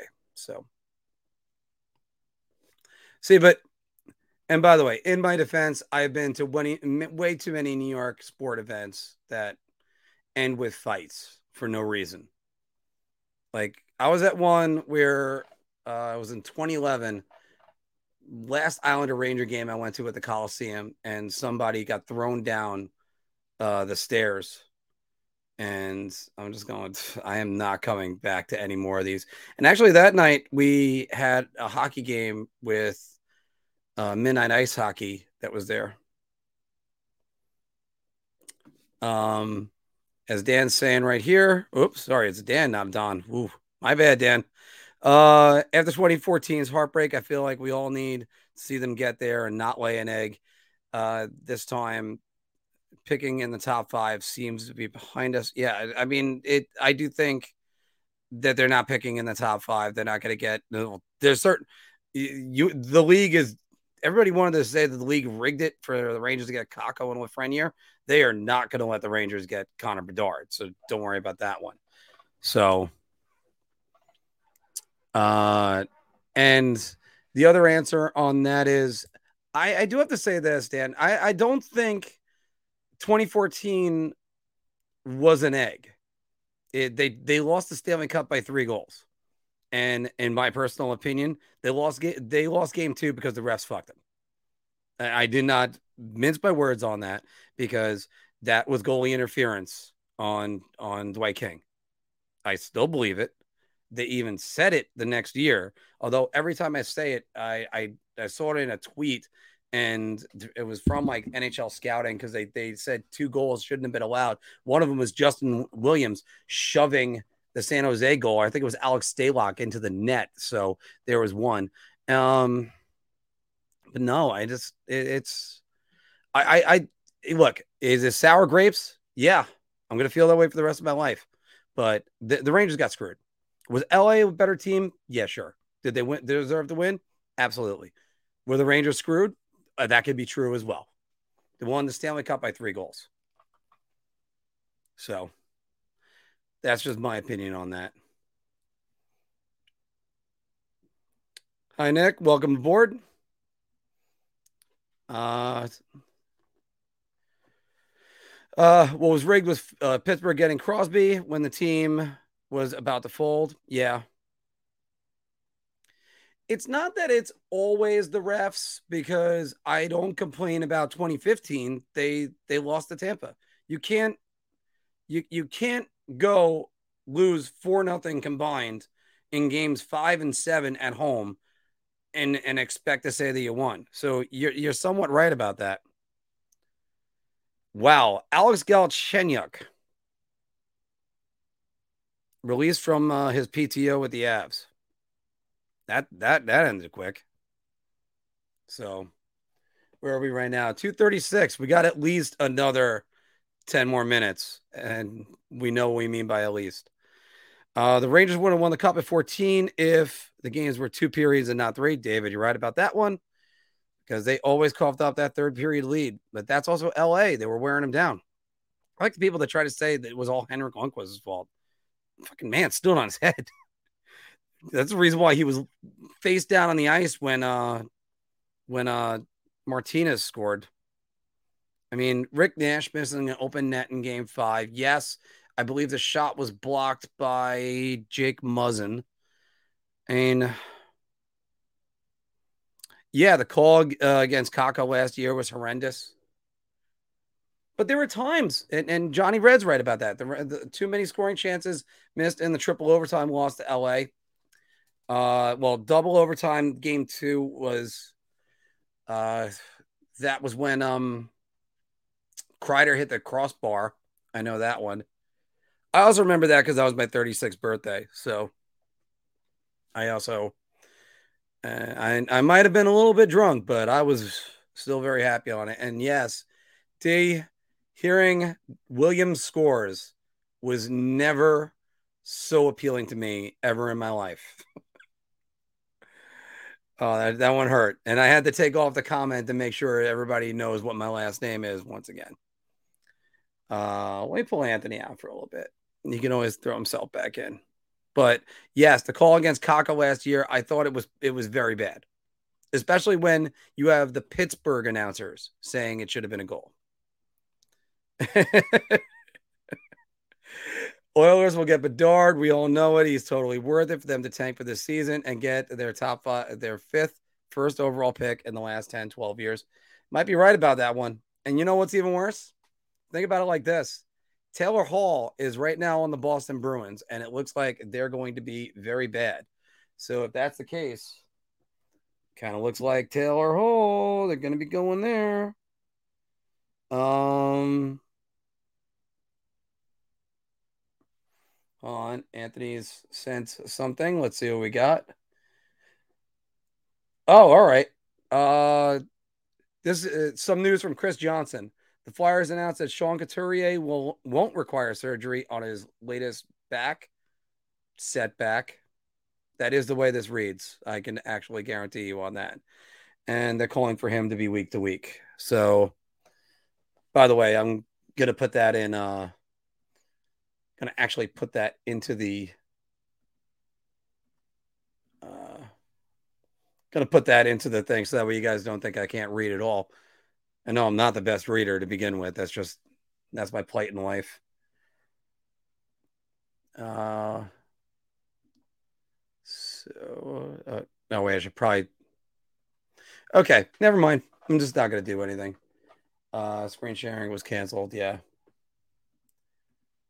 So anyway, uh, first preseason uh starting lineup. Yes. By the way, Mikey, how are you doing? And yes, it guarantees it first. Um Flyers, the Flyers are totally screwed. But you know what? And and Dan, there's a reason why they're screwed because uh because they're not going to be bad enough to get Bedard, or at least they shouldn't be. Tortorella is going to be too good of a coach for them. I mean, at least if they didn't have Couturier, and it looks like they're going to. And here it is. I got it for you guys now, right here. It's uh, and Flyers announced Couturier won't require surgery on his latest back setback. They're calling him week to week. So, I mean, I guess they don't want to be in the uh in the Connor Bedard sweepstakes, but that's going to be right there of all time. Uh, you know what? Romanel, guys, throw down what your best, what your favorite TV series are right there. I, I, I think it's me personally. I'm I'm gonna say The Simpsons, but for me that show ended at year 15, so because I still can watch almost any episode of that show. There's a bunch of them that are out there. General, that's that's a great that's a great thing for them. I was looking at that lineup last week because if you guys watch it again, I put together the list of the most underpaid athletes in the league right now, and Elias Lindholm is number one. And if Elias Lindholm can match any of the production that he had last year, where he was uh he was ridiculous. I think it was a plus 61, $80,000 a plus. Um, I'm to say I'm gonna say Calgary's gonna be right there. And you're telling me you're gonna throw out two good defensive centers like Kadri and Lindholm, and I don't even know who the third guy is. Go look that up.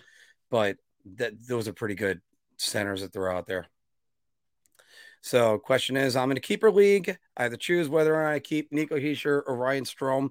I'm assuming it's Ryan Strome and not Dylan, or just dump both. State, do me a favor. Just uh, do you have it where you have to keep them in the round you drafted them, or they just bottom two keepers. Uh, because uh, here's the thing about Nico Hischier. He had 60 points in, I think it was 70 games. It was the most games he's played in uh, four years. So if he could stay healthy, he he sure could be pretty having a pretty good season. Um, Oh no, Johnny Red is saying what amazes me on how everyone is complaining about the Rangers winning the first overall pick for the first time in their history, but no one said too much about the Oilers winning four firsts in six years. No, plenty of people have said that. I have to disagree. All of us. Supernatural was a really, really, really good show. Horrible take my series six, and uh, they're giving me a hard time. Now I need to go to the. T- uh, boy. Mikey, sorry about that. David just wants to get me going. Obi Wan was not good at all. Once again, though, for anybody that is a Star Wars fan, if you I, skip Obi Wan, you could easily skip Obi Wan, and just watch the cutscenes from Jedi Fallen Order, and that's a lot better of a show. Romanella said dumping dumping him, take the picks. But then again, if you're if where you drafted him was really low, I think Ryan Strome's not going to be really worth it. You know what? No, I'm just going to agree with Romanella. Dump him. Dump them all. Okay. Blue Bloods and the rookie. I'm a cop from New York and became a cop at 43 years old. Wow. All right. How about that? And also, come on, Nathan Fillion. Everybody loves Nathan Fillion. Uh, wow, the adventures of Brisco County Jr. I haven't even thought about that in a long time. All right. Uh, I got nine cops in my family and I love Blue Bloods. Actually, I had an audition for Blue Bloods. I think I was 32 years old, maybe even 31. And they sent um, the, my management company sent me out on it. And I, I even told the guy, just like, you know, this is for a guy that's 45 years old, right? And he said, "Oh yeah, you can you can go and uh, get in there." Nope. I, I don't think I don't think Strome's going to do that well in Anaheim, and I don't think they're going to really really get that on there. NYPD Blue was a really good show. Um, see, The Sopranos, I still don't don't think it ended well. I still think James Gandolfini fantastic throughout the entire thing. Uh, I liked a lot of a lot of them throughout the entire thing. I just think, I, I, I just after year three they kind of lost me. Year two, oh my goodness, when the episode when they killed uh Big Pussy, that was fantastic. Uh, I mean, I would, I would, I would say spoilers, but it's Jesus, a twenty year old show, and uh, if I recall correctly, also uh, She Hulk has been spoiling more Sopranos than me. Although both people that watch She Hulk would probably know that. I mean, I know that because I have to hate. I, I, I hate watch that show. Um, just like I'm like I want to see this be good, but how bad is it going to be? Yeah. Uh, I mean Mason McTavish, Mike, you're right about that. Mason McTavish is is a hell of a player. And that he's another one of those guys. You look over Anaheim and go, Anaheim might be might get good sooner than later, so that's all right. Bones was probably the best of the uh the non CSI uh crime scene shows. And obviously, I said The Simpsons. Romanel, I'm surprised you're saying MASH, to be honest with you. Uh, I thought you might be too young for that, but MASH was a great show. It got better as it got older. Uh, as it got older, Office is just the best in cringe humor too. Um, one thing that makes General itch is that signing Uyghur. He's in contract talks now, but it's taking forever. It's gonna take forever, I think. Uh, so we're gonna see about that one. Um, that Calgary defense, I think you're one of the ones that pointed it out for us when we did the Matthew Tkachuk trade special. But that Calgary defense, oh, that that looks outstanding. Talking about the worst defenseman on that on that on that team being Oliver Kylington. I mean, oof. Oof. they they might be the LA Kings of 2014 and yeah, 24 2014 again. Um, yes, I didn't know how old uh the the um 90210 cast was. I mean, Luke Perry was like 30 34, I think, and Shannen Doherty was 20. So uh uh, I read for Romeo and Juliet and Sergeant uh, uh, in NYPD Blue and the Toxic Avenger. Wow. Nice job, Mike. Uh, I did read for Rob McClanahan in uh, the movie Miracle. So, but I was not good in that audition. I could tell you that right now. I then went back to school, got better in my auditions, still didn't land any parts. So let's move on from there. Um, my buddy Anthony did a lot of appearances on Blue Bloods. He died suddenly 24 years ago on the job. Sorry about that. Uh, I always I always tell every every guy fulfill the first rule of police work. What Sean Connery says, the untouchables. Make sure when your shift is over, you go home alive. And everyone should be happy I did not do the Sean Connery impression. Okay, year three of Sopranos is when his mom died and the whole story was changed differently. Yes. Uh, the killing was very good in season uh, the first three seasons, and the Canadian show Flashpoint was good as well. That's good.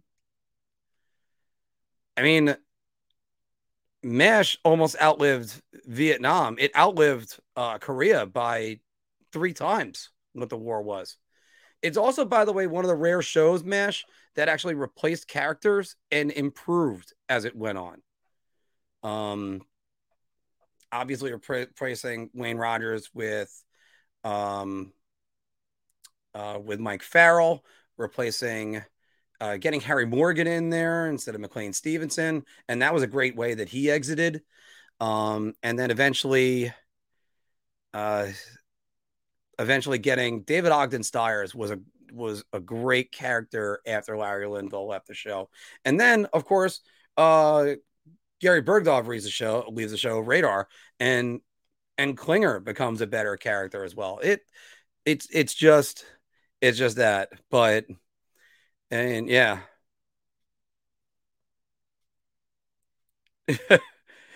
yeah. Uh, uh, and by the way, yes, CSI, it's not the way it works. CSI just kind of gets their findings and they, they tell the people who it is. Uh, you read for true trauma films. Trauma films are the best and worst ever, and they can be. Um, my parents loved Law and Order. If you like court cases, Law and Order was possibly the most unique show for many years. And then it you see the robot chicken uh sketch on it, and it really does fit that. Look up Law and Order Robot Chicken, by the way. And uh but no, Law and Order I thought was a fantastic show for many years, but a little bit over dramatized. Oh, wait, it's not a typo. It was Tromeo and Juliet. Oh, all right, how about that? And yes.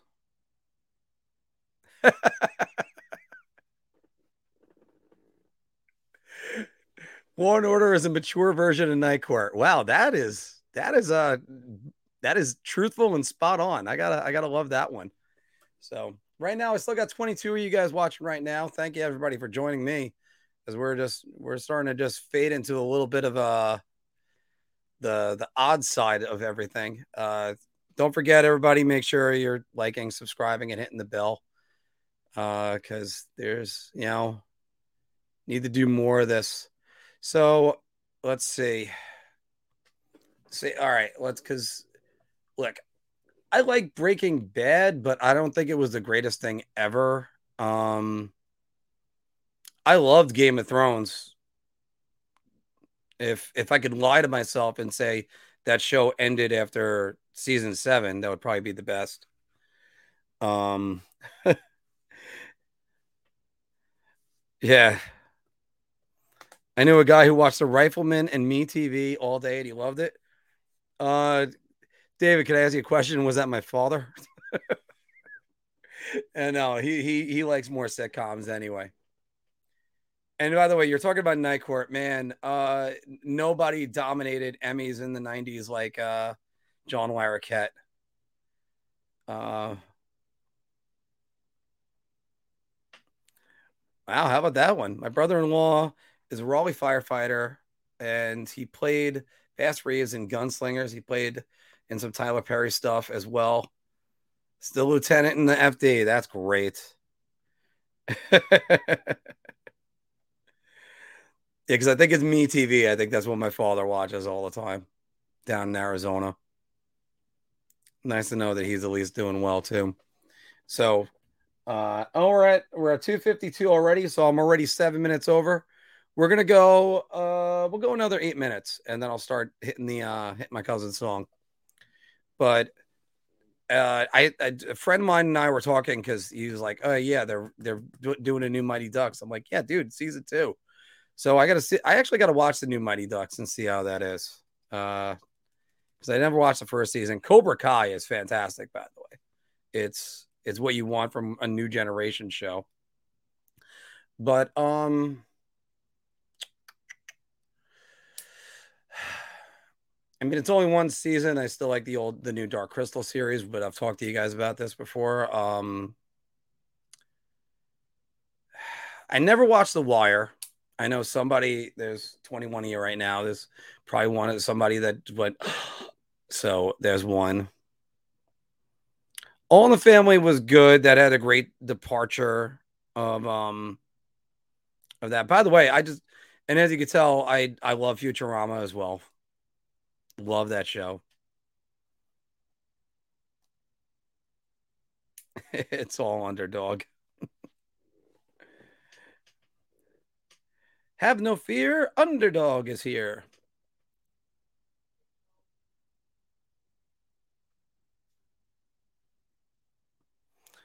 Yeah, there's no there's no Bombay in the second season. Okay.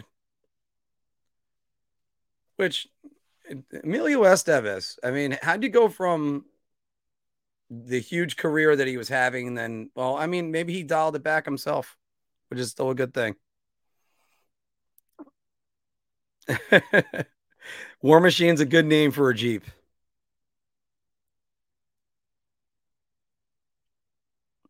Uh, so let's see. Uh, what other good shows I can think of right now? Uh, I love the new season of Rick and Morty so far. By the way, that's that's going great. Um,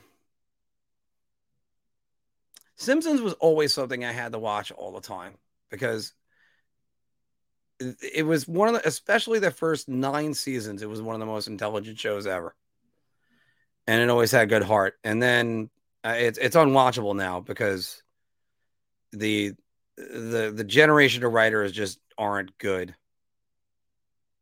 I love Archer. Oh my god. I I I loved I love Archer. That second year when he when he had cancer was so great. Um yeah, and General saying it, and I gotta agree with Romanello right here. But uh Bombay is the ultimate hockey failure. DUI almost made it, but and uh, but banging hockey moms. Uh it's uh, it's like by the way that's it I mean, usually that's what says that you made it not that you're a failure but yeah he well, you know, he couldn't get past that hockey powerhouse, Iceland. And also, they played Trinidad and Tobago, not the same country. They played Trinidad, comma Tobago. And and I I understand Disney was going for the most G-rated stuff, but that was that was out there. I watched the first season of The Sinner back in uh, 2018. I have not watched any of it since. Uh, I thought it was pretty good the first year that I I saw it, but it was also one of those. I kept going on it because my ex girlfriend or my ex fiance loved that. Uh, South Park has aged a lot better than woke Simpsons, hundred percent. Well, because South Park could still be funny because they're they're trying to at least be there. Simpsons just oh like I can't remember the last one. I keep hearing good things about Lucifer, so I have to check that out at some point. There's too many good shows. Justified, I heard was right there. There we go. Mikey said it. I was waiting for somebody to say Shoresy, but Shore Shoresy was Shoresy was good, but I mean, Letterkenny is so much fun. They they have the best dialogue. I mean, the only way to just say it is, you know, you know, as far as it goes, to be fair, To be fair. To be fair. To be fair. To be fair. To be fair. Be fair. So there you go with that. Um, but then again, whenever it comes to the Simpsons, they, they always get a quote like this. That's good. and and the just that bit is so great. Letterkenny has probably got the best dialogue on TV, or the best dialogue not written by Aaron Sorkin.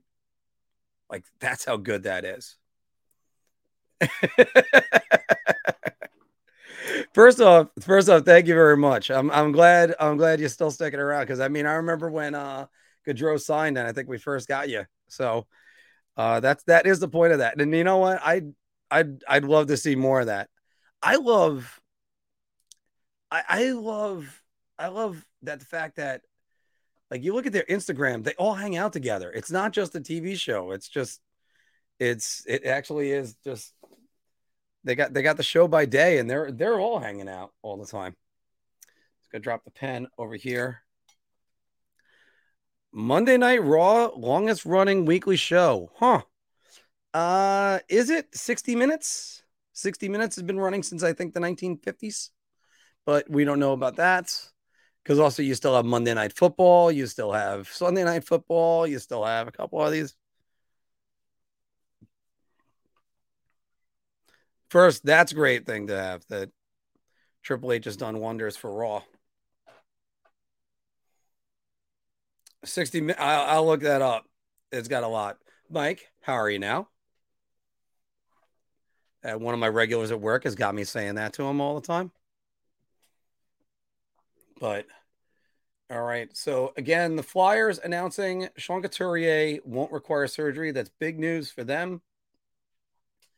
And might knock them out of uh Bedard sweepstakes. So no new notifications. But so we still have uh, let's see what time we got. We got 259 right now. So, you know, guys, we'll cut it off right here. We're about two hours and 51 minutes. Uh, I'm surprised Anthony's still signed in with me. He's still hanging out at the bottom.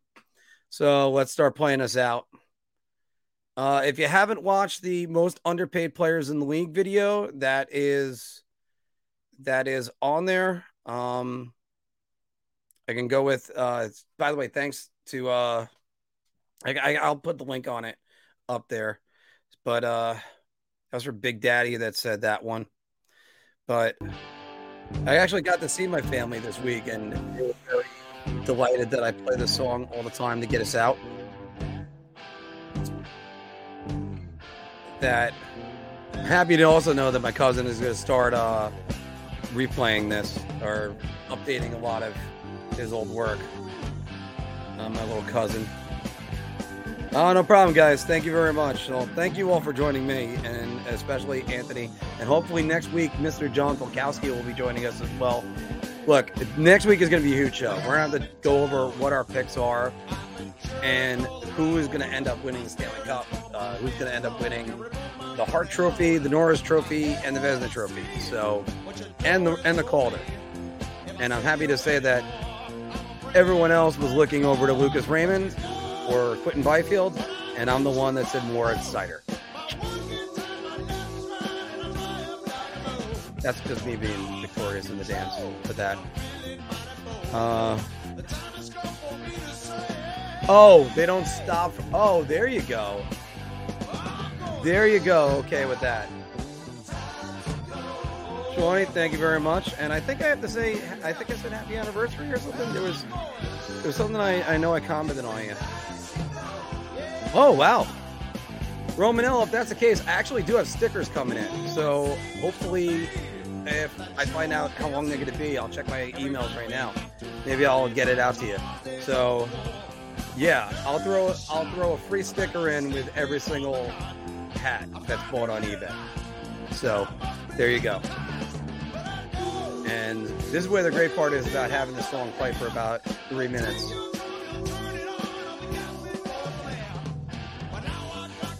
You could tell there was a lot of classic rock, uh, Doobie Brothers influence that he has over this. Guy was a great guy. I gotta, I gotta. I mean, Phil was always the best. I'm a Yankee and a Giants fan from Canada, so don't. wow. Yeah, but you know what? Everybody likes the Yankees. You, you, you know, it's the most famous one. Being the Giants fan is a little bit more of a surprise. Sean, I will definitely try to find you the uh, the way to download that. we'll set that up. I'll put it in the links. Mm-mm. You smell what the filk is cooking.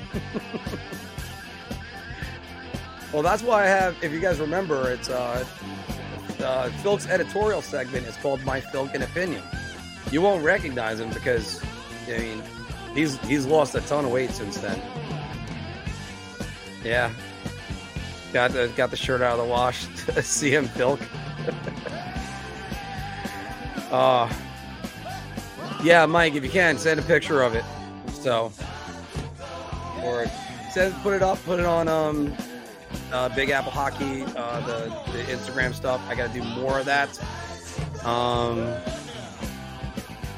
well, CCR is just good music. You know, the thing that always makes me fun, uh, laugh is I, I got my coworker uh, one of my good friends uh, from England, and I'll turn to him and I'll be like, "Oh yeah, so there's Iron Maiden." He's like, "Oh, I don't like Iron Maiden, mate." Like, the hell? You're from England. I thought that was like prerequisite. He doesn't like Iron Maiden or Def Leppard. Really? Somebody our age is.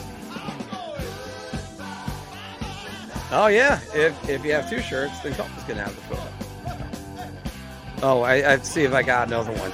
Maybe I got a couple more. I think I still have a few more. Um, I'm still waiting to find out. I haven't gotten Juan S to, to t- send me his address, so I have one more that I have to get and send out.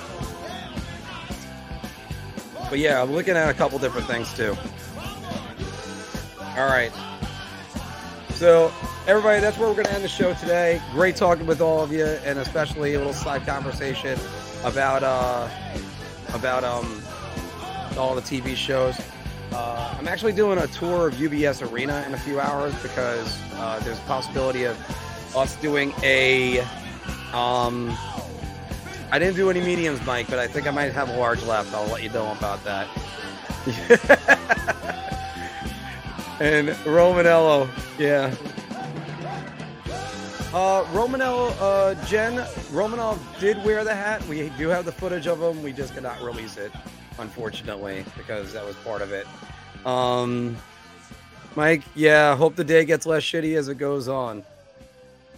But yeah, like, like, like, uh, Ryan Strome missing many empty nets. Uh, but also, uh, so we might be doing a uh, luxury box at a UBS game with all things Islanders. That might be a possibility with that. Stay tuned with that one. Um, and also, the uh, uh, if one of the, my recent purchases, I recommend for everybody the uh, Teenage Mutant Ninja Turtles Cowabunga collection. It's got both Turtles in Time and the original arcade game on there. That's why it's already worth the forty dollars that I paid for it. I played that for a while, and as well as Metroid Dread, as I always do.